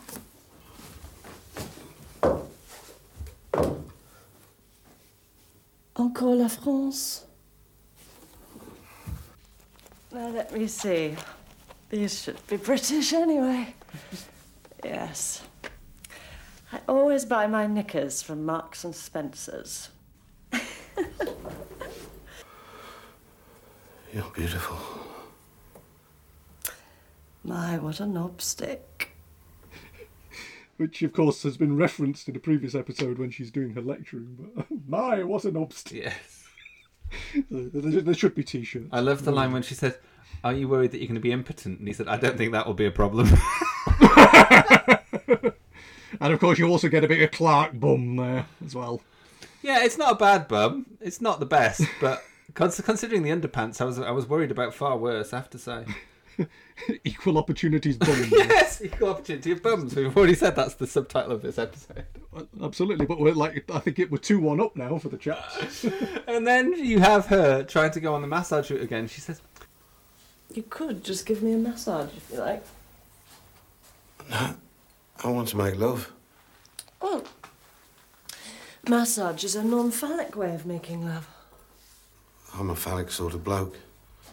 Which again references right back to her and the phallic chimneys when she's doing her lecturing as well. Because he he personifies the the factory phallus characters persona Aye. man thing. yes. You can't really imagine anyone else playing it. Actually, now you think No, totally it. not. But I have to say that we were howling watching this, and not in a bad way. Mm. We adored episode three. We just sat there thinking, "This is so good," and finally we're getting to something. And Mm. we had the falling away like you did in episode four as well. It doesn't work quite so well. Mm. But after the first two, which felt slightly uncomfortable and a bit of a mishmash, I think in in episode three Yes. it really sort of hits its Hits stride. its Yeah, totally. Yeah, it does. And, In the in the end, uh, obviously they have their night of bash, you know, Uh-huh. and uh, she she flits off back to Ingraland. When you can understand why though, Um, because he's immediately saying, "I love you." We're in love. Yeah, And is- it's so mm, sweet because you just think this is the first proper connection he's had with a woman that's Mm. beyond when he was a kid and he didn't really understand what was going on with Marjorie as our Mm. expectation. That's how we feel about that backstory. And he's got this discourse of romantic love that he wants to to experience, but she is just like it reminded me of um what's she called? Enlightenment in Four to Doomsday. Sorry, another obligatory Okay. Doctor Who reference, where she describes love because Monarch asks her what is love, and she says, "Oh, it's the exchange of two fantasies." And it reminds me of how Robin Penrose looked at love. She was like, "Oh, it's not real. There's no such thing." Mm. Mm. Um, well, there's a there's a there's a line, isn't there, in the final episode where someone says you've never had your heart broken or something, and it's possibly because she just doesn't believe in that Yes. sort of thing. It's it's it's a physical display. It doesn't. She's too have to erudite and too intellectual to Mm. believe that love exists, and that she's being mocked for that by the narrative. But you also and indeed by possibly by the books she studies as well. I, mean, I, I imagine that the lectures were very much uh, this is all nonsense, you know. But hey, So is it anti-feminist, therefore? Ooh. You know, there's an element where I feel it arguably is. it's uh, it's uh, I, I suspect that there's certainly a, a bit a bit of piss being taken, shall we Yeah. say, um, about about the you know where you know so, someone's basically saying, "Oh, why don't you just get on with it?" But I don't know. I don't know. It's it's very difficult. There's a, there is a fascinating thing because obviously the fallout of this is that uh, she goes home. Yeah. Warren then uh, I keep Vic follows. I keep doing that all the time. And, Haydn and Warren. They're inter they're, they're interchangeable, darling. They're actors. No, Darling. No, um, no, they um, and he he comes to her house and has misread the entire situation as you know what next and everything, and she's not thinking about what next and everything like that. And uh, we we again, I, I wondered. I, I wrote a question mark because she's she meditates to to shut him up and. And is this the anger of the uneducated? I ask myself. Question mark. But the there's a there's a wonderful moment where she basically looks at him with utter contempt, but uh, it's like boggle-eyed madness, Hmm. and he just says, "You're beautiful when you're angry." I know. And you're thinking there is there is like the, the the shot before is anything but beautiful. I know. I suppose the the blinkers, the the rose tinted spectacles. Yeah, he's- whatever. he's hook, line, and sinker He's, he's there, yeah. besotted. This is a this is a man besotted. And and it's and she basically tells him to sod and it's off. really hard not to be sympathetic and empathetic to him, and you really root for him. I don't think you really. Yeah, how can how can something be meaningless when to him it means everything? Yes, Yes. exactly. But you don't you don't root for the relationship because you think, well, it can't possibly work. You realise that, but there's something about human Mm. nature where you compassionately want him to have this in some way for a Mm. bit. Mm. But um, yeah. So then you and and yet and yet you also think he's because he's you know whilst it's not a big role in the in the series you know his his wife Marjorie is is actually she loves him she absolutely you know? does, and I think and she adores Yeah. him and, and and and you know she believes him in him in him totally and it's you know you know that's there as well so you also feel guilty for liking the fact that they've got together you know Yes. and and you know and indeed you know people i'm sure people at home going what a cow you know you know they were really going why you know why is she just being so horrible but of course this is this is you know Yeah, because if This if is it's because if this things. has to be love, then it's denying Robin the right to have sex that's uh, no strings and that when she wants Mm. Yes. it, which women should be allowed to have. Because for God's sake, men have had that for centuries. And Mm. I think not all, obviously, but I think it's it's interesting that yeah, I think Mm. the narrative is, and it pushed me against Robin and thinking, oh, she is a bit of a cow. Mm. But the reality is, well, no, can't she just have this? But I think the hmm. reason why perhaps you don't accept it is because when they do have that romantic time in, in Dusseldorf, it's not just sex, and you feel like there is a connection hmm. and that they are starting hmm. to fall for each other in a little way. So you feel like she's shutting down on that. And is she shutting down on that because she's got this intellectual conception of love, or is it because she, you know what I mean? Is she denying her feelings? Oh yeah, but I think there's also there's a reversal in there. That's that's the interesting thing about it, uh, because the cliche is the businessman goes away on a business trip, has it away with some one night stand, and then forgets about it and goes home. Yes. You know, and so but this is actually playing against that. Totally. It's, it's it's almost like a reversal. She, you know, she's the one who's who's had her one night stand and and it means nothing to her, but he is now absolutely obsessing on this Yeah. and and it it you know it, again if he goes you know he goes home and he, he could destroy his life and you know the, the life he has which is a very you know very good life you know um Yes, but it's also it- it- hideous. I mean, there's that scene Yes, where he I comes mean, back but- home but- and there's I the mean kid playing the it- guitar. it's and- safe yeah okay You know what I mean? And she's doing a sunbed thing, and it's just like, oh, you feel for him. You think, oh, this is so cloying and so claustrophobic, and it keeps him in his box, and he's he's all ready also- to fly and do something different. what? but it also reminds me that we've not talked about the the scene with the the family meal Oh, with the grandfather, um, George A. Cooper, the, the- caretaker from Grange Hill. with George A. Yeah. Cooper as the massively racist granddad Yes. Can I pass you the vinaigrette? It's a funny sort of taste. It's like candle grease. They cost five pounds each, Grandad. Five pounds? Take no notice, Dad. He's having you at it. I wouldn't give you five p for them, to be honest. They taste much nicer with vinaigrette, Mr. Wilcox. Won't you try some? Uh, no, thanks, love, no. Olive oil don't agree with me. Gives you the squits, does it, Grandad? Gary. Oh, it does, lad, ah. We used to call them the backdoor trots when I was a lad. That's because if you didn't get to the lovely... Yes, we know why, Dad. But it's it's really Um, nice because she Robin Penrose accepts the situation and she's not offended by it. She she kind of gets Yeah. she's given the reality of understanding that this is how families are. It's not something she wants, but she's accepting of No. it, and it's it's really funny. and he's embarrassed by his family on that occasion yeah. And I also wanted to point out this is a moment where there's So uh, I when I say when I say when, when I say his home life was nice, I suddenly remembered. Oh yeah, there was the thing with the granddad. but I also wanted to point out this is one of those scenes in drama where you actually have avocados being eaten before all avocados were smashed avocados. yes. And yes. And and they were seen as exotic. Yes. Yes. This is kind of moving on from um, from half a grapefruit with a cherry on top. What Oh yes, we've moved on. this Yes, is what we always used to have in the late seventies, early eighties. Oh my god, that was the starter. Mm. Was that just our family, or did you have that as well? What? Half a grapefruit Oh, with cherry on top.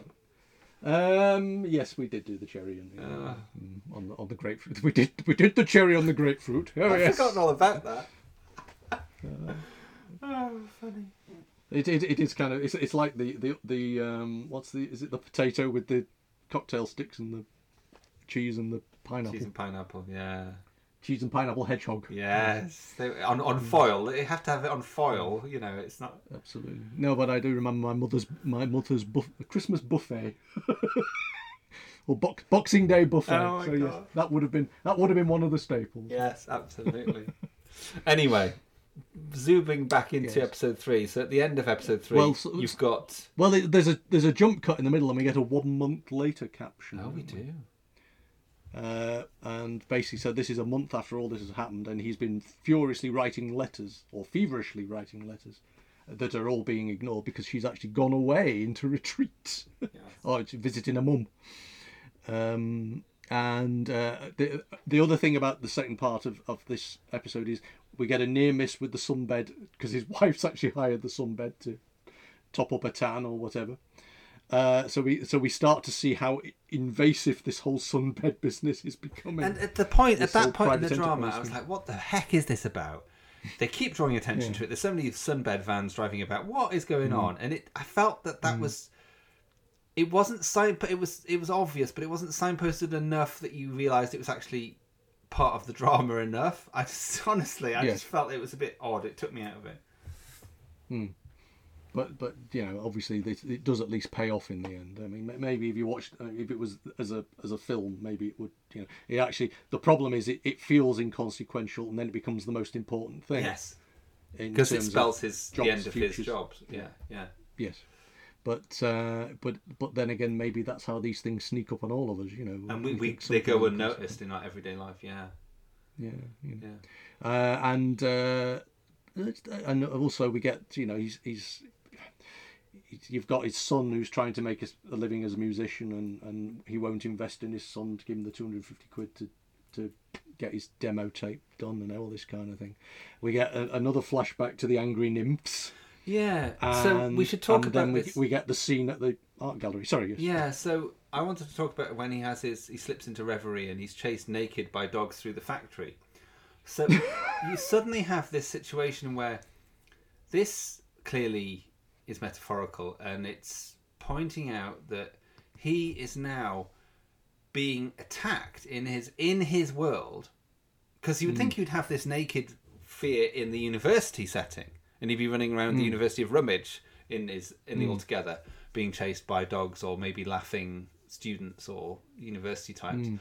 but he's in his own factory so the point is he's being bitten on the bum literally for Mm. daring to leave that world behind and to experience an intellectual awakening and love and all that stuff.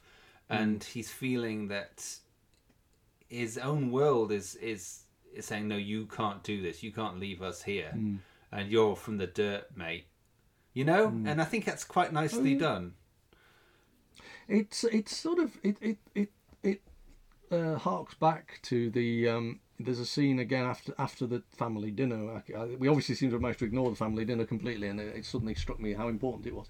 But they they go for a stroll and they end up on the oh campus. yes that's an important And sequence see- yeah and he and he sees he sees this world that she works in, and he just can't equate it, you know, all the, the pleasantness of it with his own life at all. yeah let's just play a You bit know. of that scene in because it was a pivotal scene Why should my workers pay taxes to keep these middle-class youths in the style to which they become accustomed? Well, I agree. Our intake is too middle class.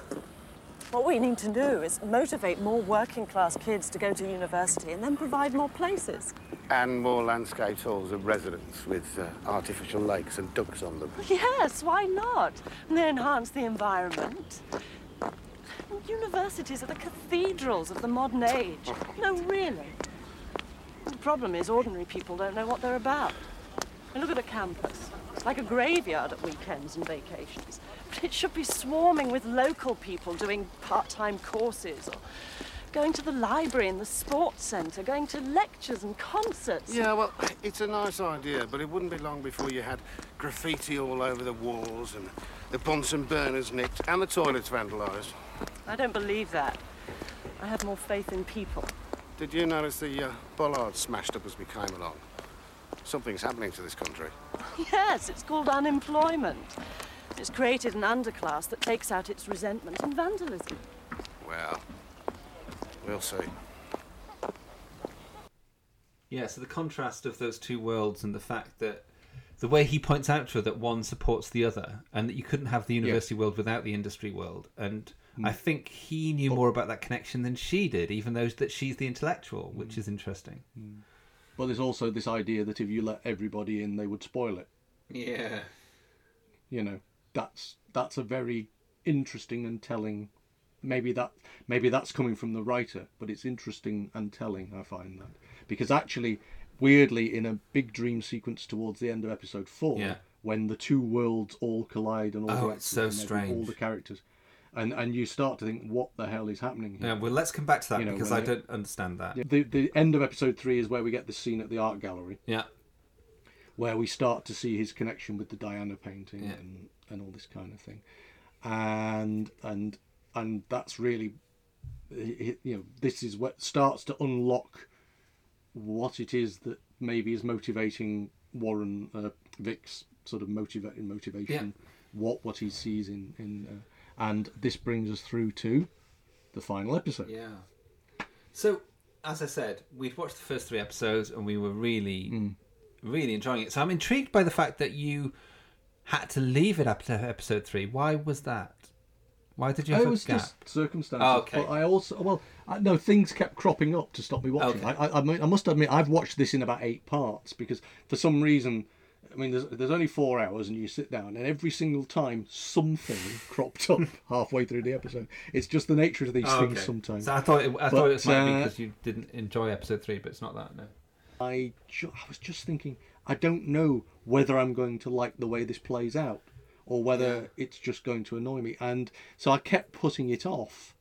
So it was only, where are we? It was only a couple of days ago when I sort of put episode four in. And, and again, it, it, it feels very different in style to the, the three episodes that preceded, it, to me.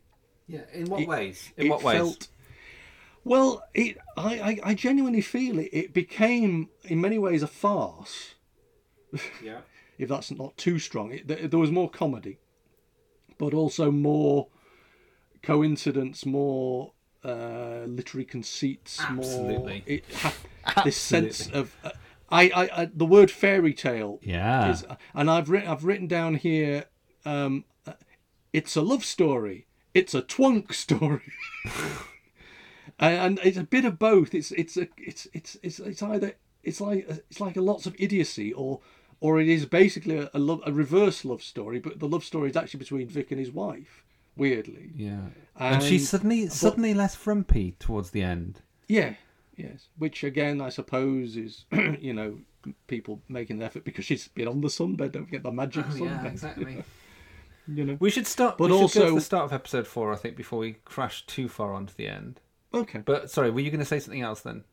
No, just in the sense that it, it, it it's also one of the themes of the, of the last episode. I think is about reversal of fortune. Yeah.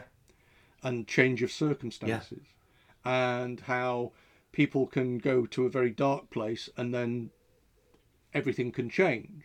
I mean, we know in real in the real world it usually doesn't work like that. Yeah. But but part seems to be one of the themes is that the, the you know the, the magic money fairy does actually solve a lot of their problems at the the magic money tree Yeah. does actually solve a lot of their problems at the end of the episode and uh, I- again okay that that is a literary conceit and again it's possibly it's one of these things I keep harping back to is that maybe certain things work better on the page maybe you're more forgiving on the page in in the- in the t- in the TV drama it, it feels very forced to me but we'll we'll get to that when, Yeah. when as we go through the Yeah. episode Have you got your bell t- to hand? oh okay go on Daphne Neville. Daphne Neville. Daphne Neville. Who is um, Sophie Neville, Sophie Neville's mother. So Sophie Right. Neville was Titty in Swallows and Amazons, and I ended up um, Okay. helping her with her book. I helped get Yes. it up to a standard I felt it was more publishable. Um, so the making of Swallows and Amazons, which I um, I kind of co-wrote, but I didn't get a writing credit, which was maybe stupid of me. Mhm. I don't know. But anyway, her mother. Um, do you get her with thanks do you get, I do you get an can't acknowledgement remember. Um, but I got to know Sophie quite well, and she was actually the production assistant on Vengeance on Varos. Weirdly, um, Okay.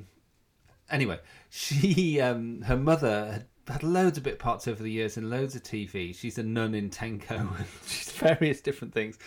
But um, Daphne also came to the Tenko reunion we had when I wrote that book, and we had the big cast Okay. reunion, and um, and it was this really weird situation um, that that they were they had only been extras in it, but because I knew them at the time, they came along as well. So anyway, Yeah. Sophie had been an extra as well, playing a gaunt prisoner of war. Anyway. So Daphne Neville, anyway, was in a in a role where she actually had lines, which is unusual. Okay. At this terrible university party. Oh. And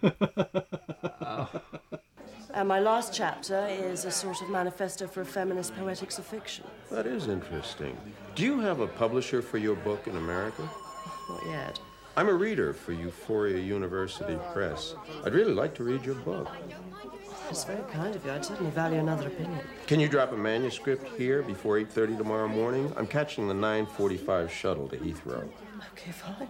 Of course, I may not like it, but you look like a smart girl to me. Person. Person. Sorry. Morris, you really mustn't monopolise Dr. Penrose. Well, actually, I was just about to go. Oh, so soon? Yes, work to do. Thanks for a lovely party. Uh, nice meeting you. I'll see you tomorrow then. Good. Uh, Now you can monopolise me for a while, Morris. Awful. It's very Yeah, different to the well- university party in um, History Man, though, isn't it? Oh, very, absolutely. I mean, uh, I mean, we've got Zapp and Swallow. We actually get to see both of Yeah. them now. And uh, I was just thinking uh, when they were trying to come up with new ideas. Yeah. So that was a university meeting, which happens about the same Yeah, time, doesn't it? Or in the episode, and and it's this whole where they're trying to find new ways of making money, and it basically you fundamentally start to realise that the actual university and the actual business are pretty in the industry are pretty much the same thing. Yeah. Really, and they're all basically trying to get a few quid in their pockets, and of course. You, I mean, we question now whether I mean because that's what they are now. I mean, universities are just horrible cutthroat businesses like everything else. But, but uh, back then there was still a certain amount of idealism. You know, Yes, and do we want this? And I think David Lodge, in his interview that I listened to him talking about this book, he was saying that he wanted to make those points, uh, but what he felt Mm. like was that universities were too slow to realise that they needed Mm. to to take these matters more seriously because Yes. because I was going to say Cunding the Cunding because of. Cunding foots. Cunding foots. Cunding foots. We're not going to say Anyway. but in the process of this, Mister Mister Zapp, Yes. or Professor Zapp, if we if we like, uh, Professor Zapp, expresses- Professor Zapp, ooh, ooh, super space, Space detective. Oh no. Sorry. Oh, there we were. You go there, don't you? You go there. Yes, I do. Yes. Uh, can I say about Aporia? So yes. we have. Oh, I, I, I, I wrote it down as she spelt it out for me, which was very kind of Yeah, her. bless her. So um, we have this re- another reversal. We've talked a lot about reversals. So the shadow Mm. scheme gets reversed, and because he was he's desperate to be with Robin, so he decides to suggest reversal of the shadowing scheme so he can spend time at the university. And Mm. she's incredibly reluctant, is to put it mildly. She's indeed furiously reluctant, and he just because of the power of her head of department, I think she gets he gets his Mm. way, and he sits in. And, Well, it's like it's like having your stalker suddenly. Yes. You're being contractually obliged Yes. to, to work with your stalker. Exactly. and you have this uncomfortable scene in which he's desperately trying to learn in one of her tutorials. Oh yeah. And the tutorial is so patronizing and it's so you see what a position of power she has in that room and also how Mm. arrogant she is.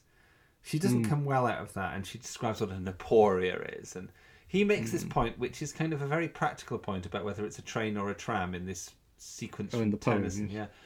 And she just they all laugh at him just because he's who he is, not because his point is kind of is it relevant his point? This is what Tennyson himself said. When I went by the first train from Liverpool to Manchester, I thought that the wheels ran in a groove. It was a black night, and there was such a vast crowd round the train at the station that we couldn't see the wheels. Then I made this line. He didn't make it very well then, did he? So what's the answer? Is it a train or a tram? What do you two think? Helen? Well, if Tennyson thought he was describing a train, then it's a train, I suppose. Not necessarily. Uh, that's the intentional fallacy. Well, it's uh, a kind of aporia.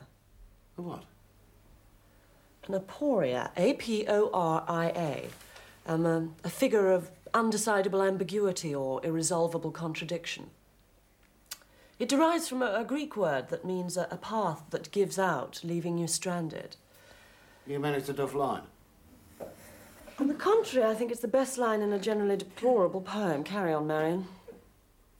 Uh, and I think he's be- they're basically saying that if he if he had earned his place at this university, that's the kind of stupid question a not very good student would have asked.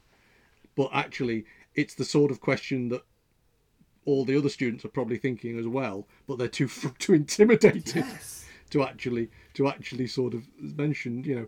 And so, and actually, again, it, interestingly enough, it hijacks her seminar. In Yes, it totally does. You know, uh, in the way that the stripper hijacked his meeting at the factory. Oh, brilliant, brilliant But- contrast. But, yes. um, but um, so because he just butts in, doesn't it? But she was, of course, butting in in their meeting at the factory. So again, it all it all is is it's reversal, you know. Yeah.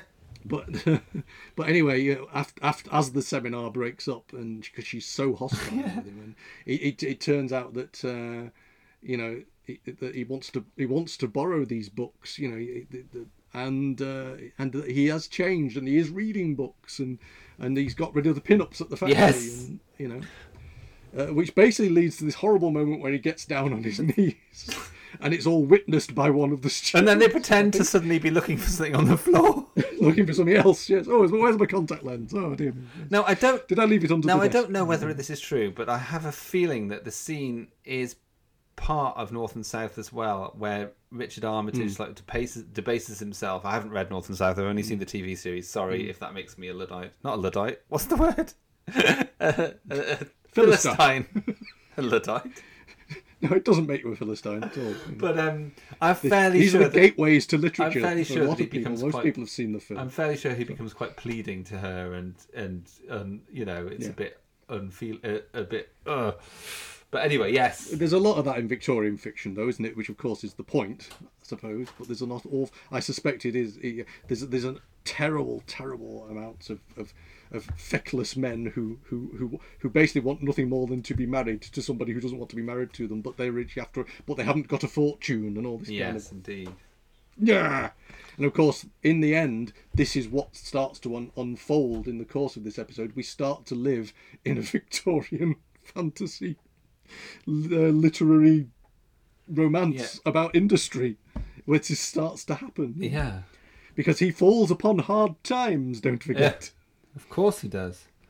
Um, and so on. So there's a sequence which is read out, which I didn't realise the importance at the time, but um, Mm. it's in Marion's essay, um, Mm. and I think I think it's in Marion's essay. I don't know whether it's this bit. Anyway, this this bit which is. Mm. All the Victorian novelists could offer as a solution to the problems of industrial capitalism were a legacy, a marriage, emigration, or death.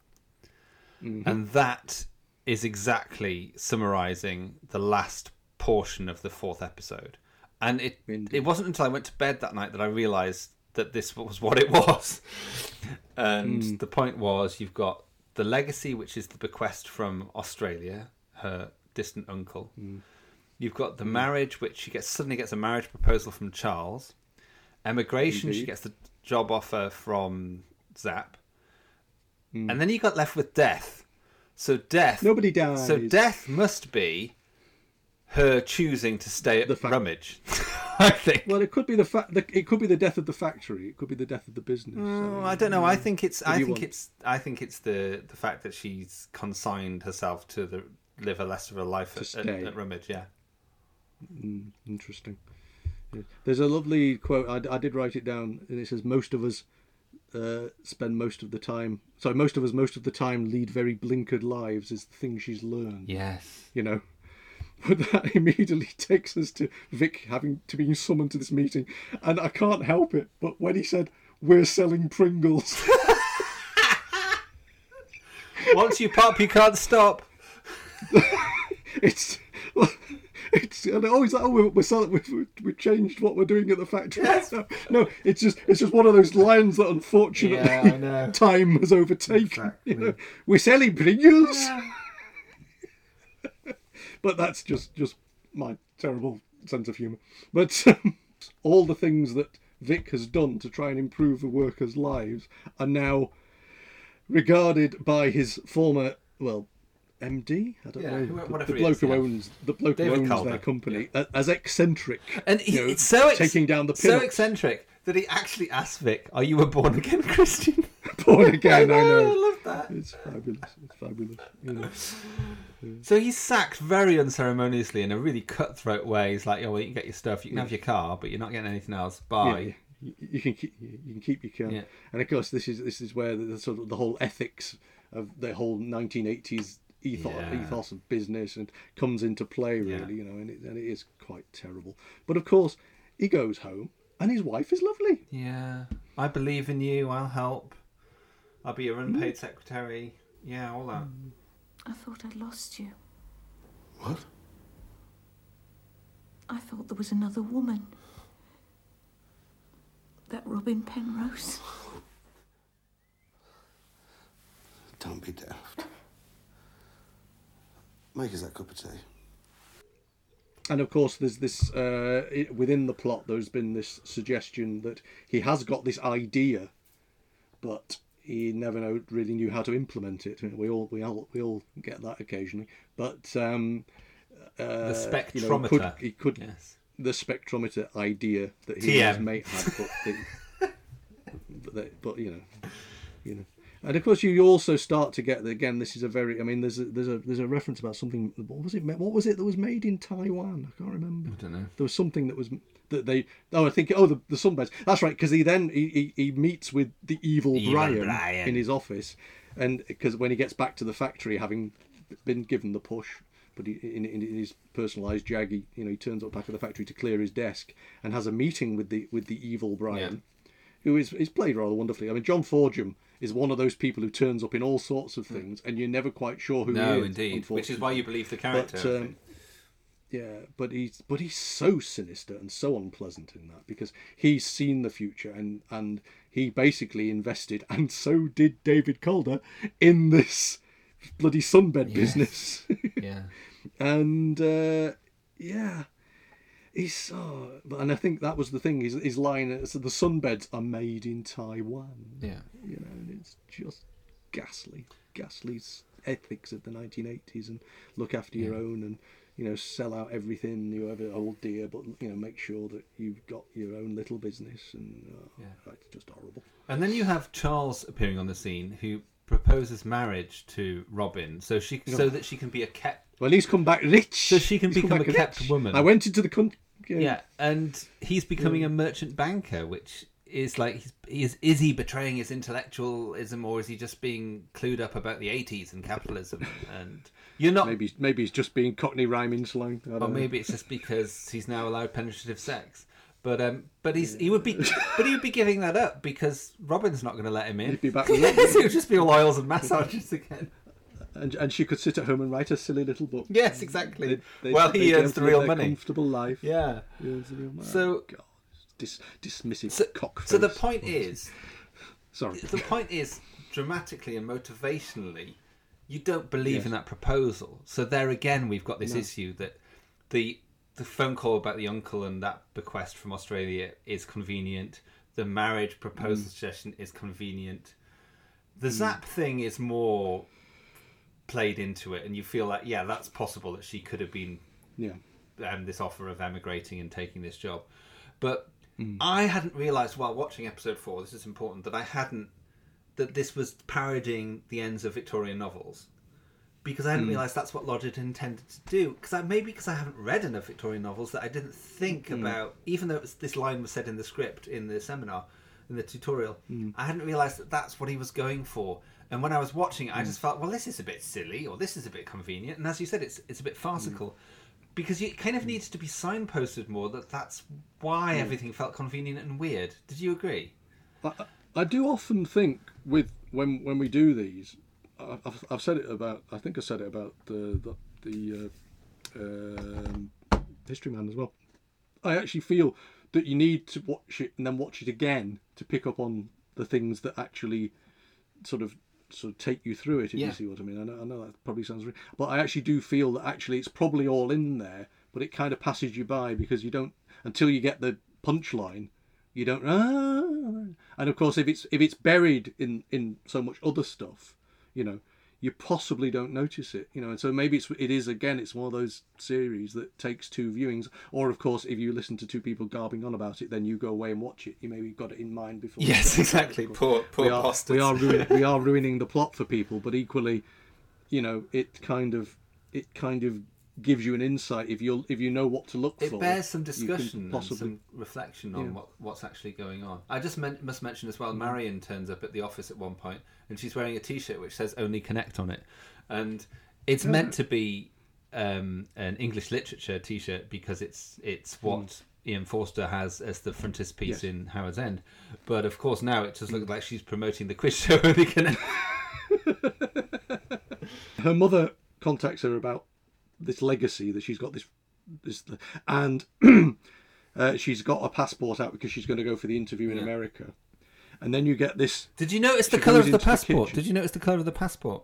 oh it's very blue Oh, it's. Blue. I, I can't Or wait black. for the days when we can have a blue passport again. If only we could destroy everything that we believe in, in all our ideals, and absolutely everything about what makes this country vaguely livable in. If only we could just flush that down all the fucking toilet, so we could just fucking well be more racist, more sexist, and have a blue passport again. Oh, those were the days, weren't they? the, the nostalgia but anyway no she goes into the kitchen and uh, you just hear this i don't believe this which of course maybe as a viewer we're going no i don't believe it i have I, just Well, I wrote down Acorn Antiques phone call. it's just like Miss Babs to get. Oh, Uncle Potato from Algeria has left me some money. No, we don't believe it. Well, if, I mean, you could argue that you you win some, you lose some, and all this kind of thing. But uh, but I don't know. In, in terms of uh, you know, uh, uh, for some, for someone who's always used to losing some and, and not getting the win some, it's it's kind of nah. It, it's too bloody convenient, especially when the size of this legacy being Just enough. Not in. Yeah, well, it's not inconsiderable. No, it's over 100 But it's certainly isn't in, and she's so dismissive of it that she wants to give it all away and he won't let her give it all away. But but so when Warren decides he's going to, set- he's, you know, his wife has been really supportive. He comes back and you know, and she says, "Oh well, I'll invest in you." Yeah. So so again, the reversal from and the change in circumstances from the beginning of episode one, where they were at loggerheads, to this. Oh yes, you can have all my money to, to throw away on your spectrometer. Yeah.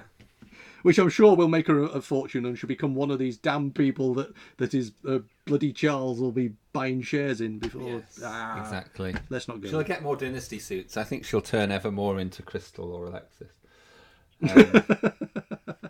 well, of course, um, she, does it, is it peak practice? She, she Yes, yes, she had a big role in that. and and drop the dead Yeah, donkey as well. You know, so uh, she, she has a- she does have a. You know, I don't, I don't know whether she ever, ever plays a, a Carrington like character. She should.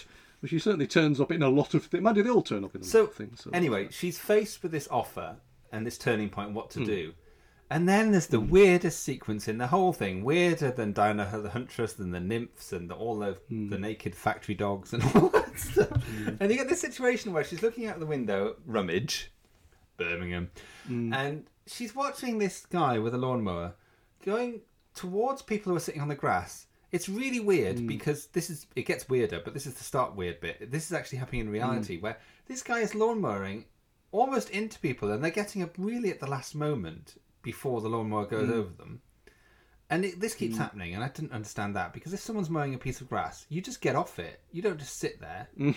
that was strange. I don't think that was important, was it? But the, the important thing was that suddenly all of the characters in the in the play, I'm now going to call it deliberately, Hmm. all start fl- flooding onto the campus through the gates and all the factory all the workers, factory all the students, and they're all, all the horrible, nasty and businessmen. smiling and throwing themselves in the air and hmm. carrying them each other over their shoulders, hmm. and they're all joyful. What? I think what? I think she has a vision in, in the same way that, that, that, that Vic has all these visions of naked women, which is fine, um, I suppose. But um, but she has this vision of this ideal of bringing all the things together, and it's bollocks. But but it's the point that You she know. but she thinks, oh, this is my chance to tick all the boxes. to make this happen. Yeah. Yeah, I think so. Yeah, yeah. But yeah. it's so you get this. So you get this strangely cheesy. All right, I'll stay. But it's and it feels pretty much the end of insane that moment, doesn't it? That It that does, that yeah. sequence just feels absolutely insane. I'm thinking, how on earth did they get the cast to direct that and say, Mm. "This is your motivation here"? And everyone's like, "Oh, well, we don't really understand, Mm. but we'll do it." But Mm. it's very odd. It's incredibly odd. They all look massively out of character to me as well. Or rather, they, they, it's just like this is this is like the end of shoot, shoot party almost. Yes. But they must have put because you've had to bring all the extras from all the different sites to this one Yeah. shoot to all be there on the day, um, and just for this bizarre, you know, because you see horrible Brian sort of laughing and joking with and- horrible secretary in the middle of it all. Yeah. Yeah. Yeah, you know, and and it's just, I mean, so I mean, you can't imagine what they're actually saying as they, as they, you know, is it just, uh, I don't know, just just look happy, hey, you know, but um, it's a very odd sequence, but like you say, it's possibly her vision of what she can do here if she stays, Yeah. blah blah blah. Yeah. But uh, but uh, yeah, uh, it, it it you do actually. I mean, I don't know. Again, I mean, maybe it's just my. I mean, maybe maybe I'm not as good at watching television. As I'm not as good at watching. You don't have to be good at watching television. No, but but what I mean is, I was kind of thinking, what, what, when it, you know, uh, I was actually very confused by it. Is what I'm saying. Oh. I was. Totally. Uh, I've had to think about it. I was, that I was bit. thinking. I, I was like, it's something's happened here, and I'm not getting this. Why is this happening now? And I'm and I'm kind of saying, I like to think I'm quite understanding of No, television when I watch it, but but it just, it I was just what. And then, of course, it becomes it becomes obvious that it's just a vision because otherwise, otherwise, this campus has just been invaded by everybody from the factory Yes, for no good reason. And I was thinking, where are the pitchforks? Where are the burning torches? So then you have. But it's a utopian vision, I think. Editor's note. While putting this podcast together, I now realise that the vision that Robin Penrose has relates back to her speech from episode two when she was talking about everyone should have access to university, and it's her vision of what a university can be for everyone and everyone coming onto the campus. So um, that was just in case anyone was screaming at um, this podcast. So then you have a final coda after she's made a decision to Mm. stay. Um, she, I'm, I'm Mm. saying she chooses death, um, and that you have Warren Clarke's character um, being Mm, surround in his being surrounded by sunbed lorries driving along the motorway. Indeed, and he just think he Mm. laughs his head off, and he thinks it's hilarious. I didn't like. I didn't like that as an ending. It's a bit- it's well, it's the whole you know, it's the whole um, what do you call it, police story end, or police squad end, isn't it? It's it's kind of like the freeze frame on the laughter. It's the Star Trek. Yes. let's have a funny joke at the end. It really isn't great. I mean, th- there there is a there is a there is a thing about him selecting his because he's got some Vivaldi. He's got some Vivaldi on tape. And he chooses. And, he uh, chooses Jennifer Rush again. Oh no, he chooses Randy Crawford. And he cho- and he chooses yeah the, the Randy Crawford tape instead because he has finally realised that's what he likes. But he now is aware of Vivaldi. But you he's also aware that there is a choice. And aha, but but I'm what a fool I've been. But I might as well listen to what I want to listen to. In Wouldn't that have been a better ending though? Just him pushing Randy Crawford, not actual Randy Crawford, but the cassette into the into. Sorry, that's a weird image slot. there. But the, just pushing that into the tape deck deliberately and very forcibly would have been, and, and Yes. throwing the Vivaldi case on the car seat would have been a much more effective ending. Yes. Because that, as, as you it's- say, because it's about a choice and he's made his decision. Um, Which doesn't mean he won't play the classical sometimes. It's just that for now he's happy with who he is and what he's going to do. Mm. Indeed. And indeed, they will be friends for life, even though after their, their brief, uh, intimate moment in Dusseldorf. Dusseldorf! You know, the factory's gone, all these deals Yeah. have gone, everything came came to nothing, everything will be flattened. The whole, you know, we, we see these flattened factories, and then these will all be, and the whole world will fall down. But he will become his his little, I don't know what what what, what are they called? The spectrometer vans will be all over Birmingham. Sorry, Rummidge before you know Yes. it. Get your spectrometer here.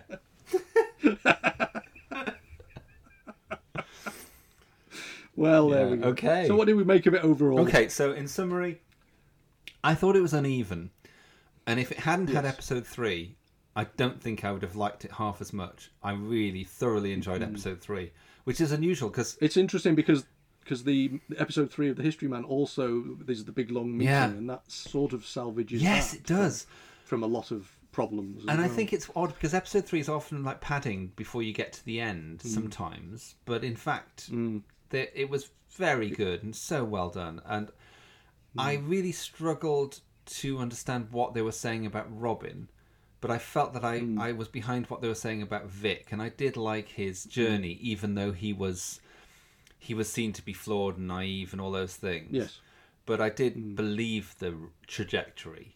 Mm. But I felt that Haydn's character was a bit more of a fiction and was a Mm. bit too anti-feminist um, in, as a narrative. But Mm. overall, I think they worked well together, and I could tell they enjoyed the chemistry while they were making it. I think.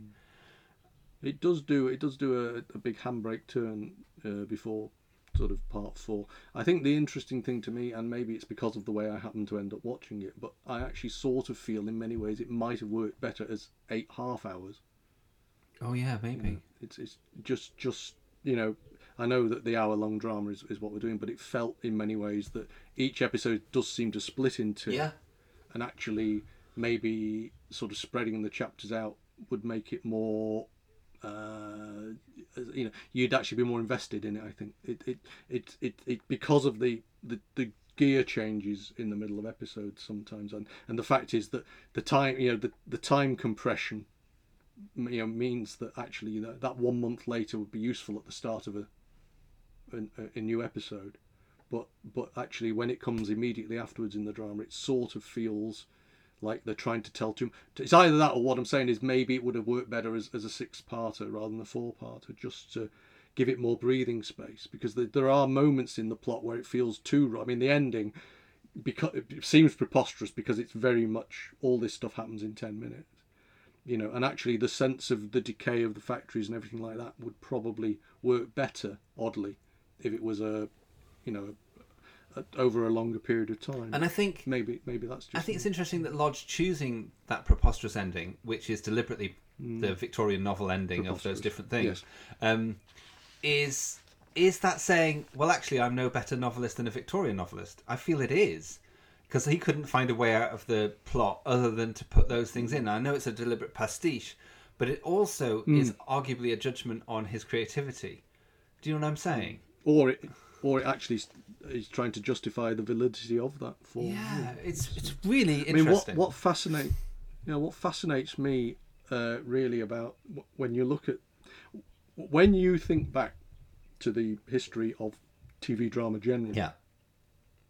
Um, it's interesting that the the high profile, the you know the the prestigious stuff we associate with BBC drama, historic not necessarily because we should, but but but sort of culturally we think oh yes you know the the you know the big dramas and all and the ITV ones, but actually this kind of era, to me, ITV were doing Jewel in the Crown, they were doing Brideshead, you know, and Well, Brideshead was BBC a were quite a lot earlier, actually.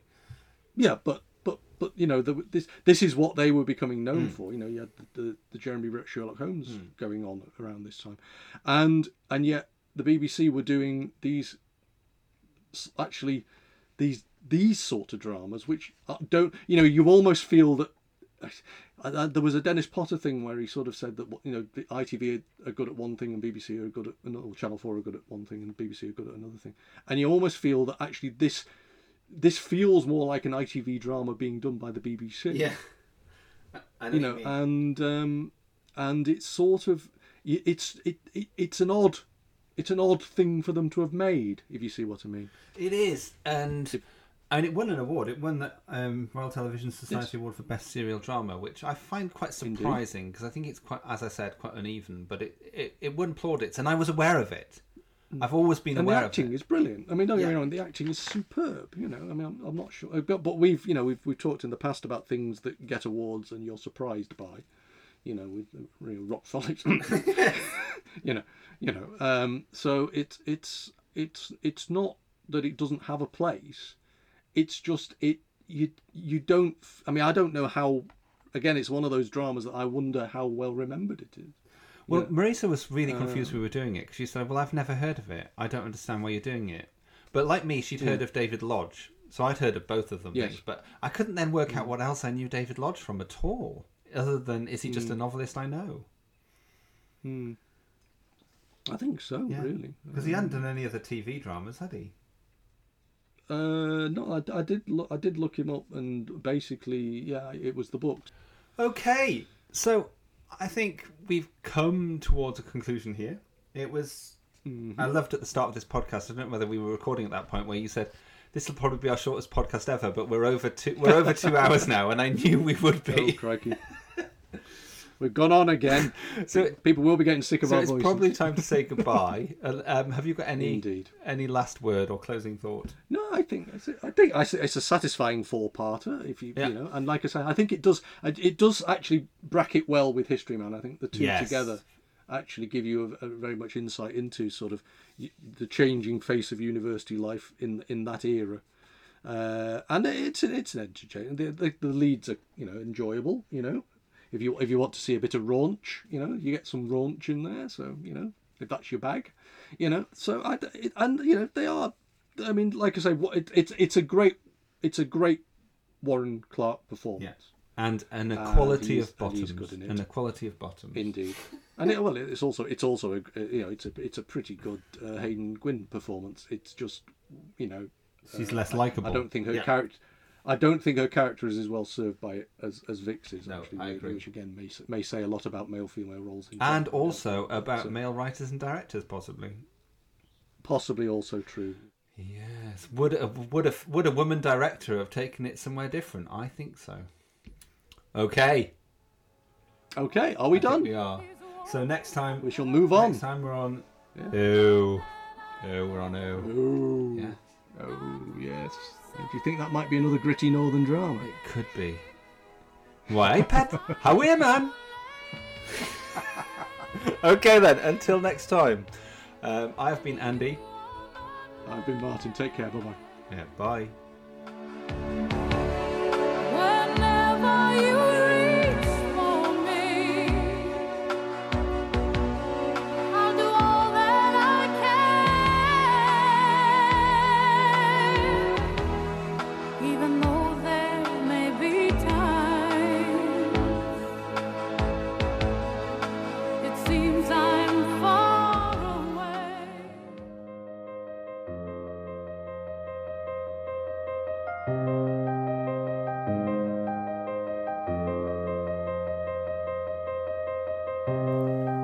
Listening to an A to Z of UK TV drama. Next time, Our Friends in the North.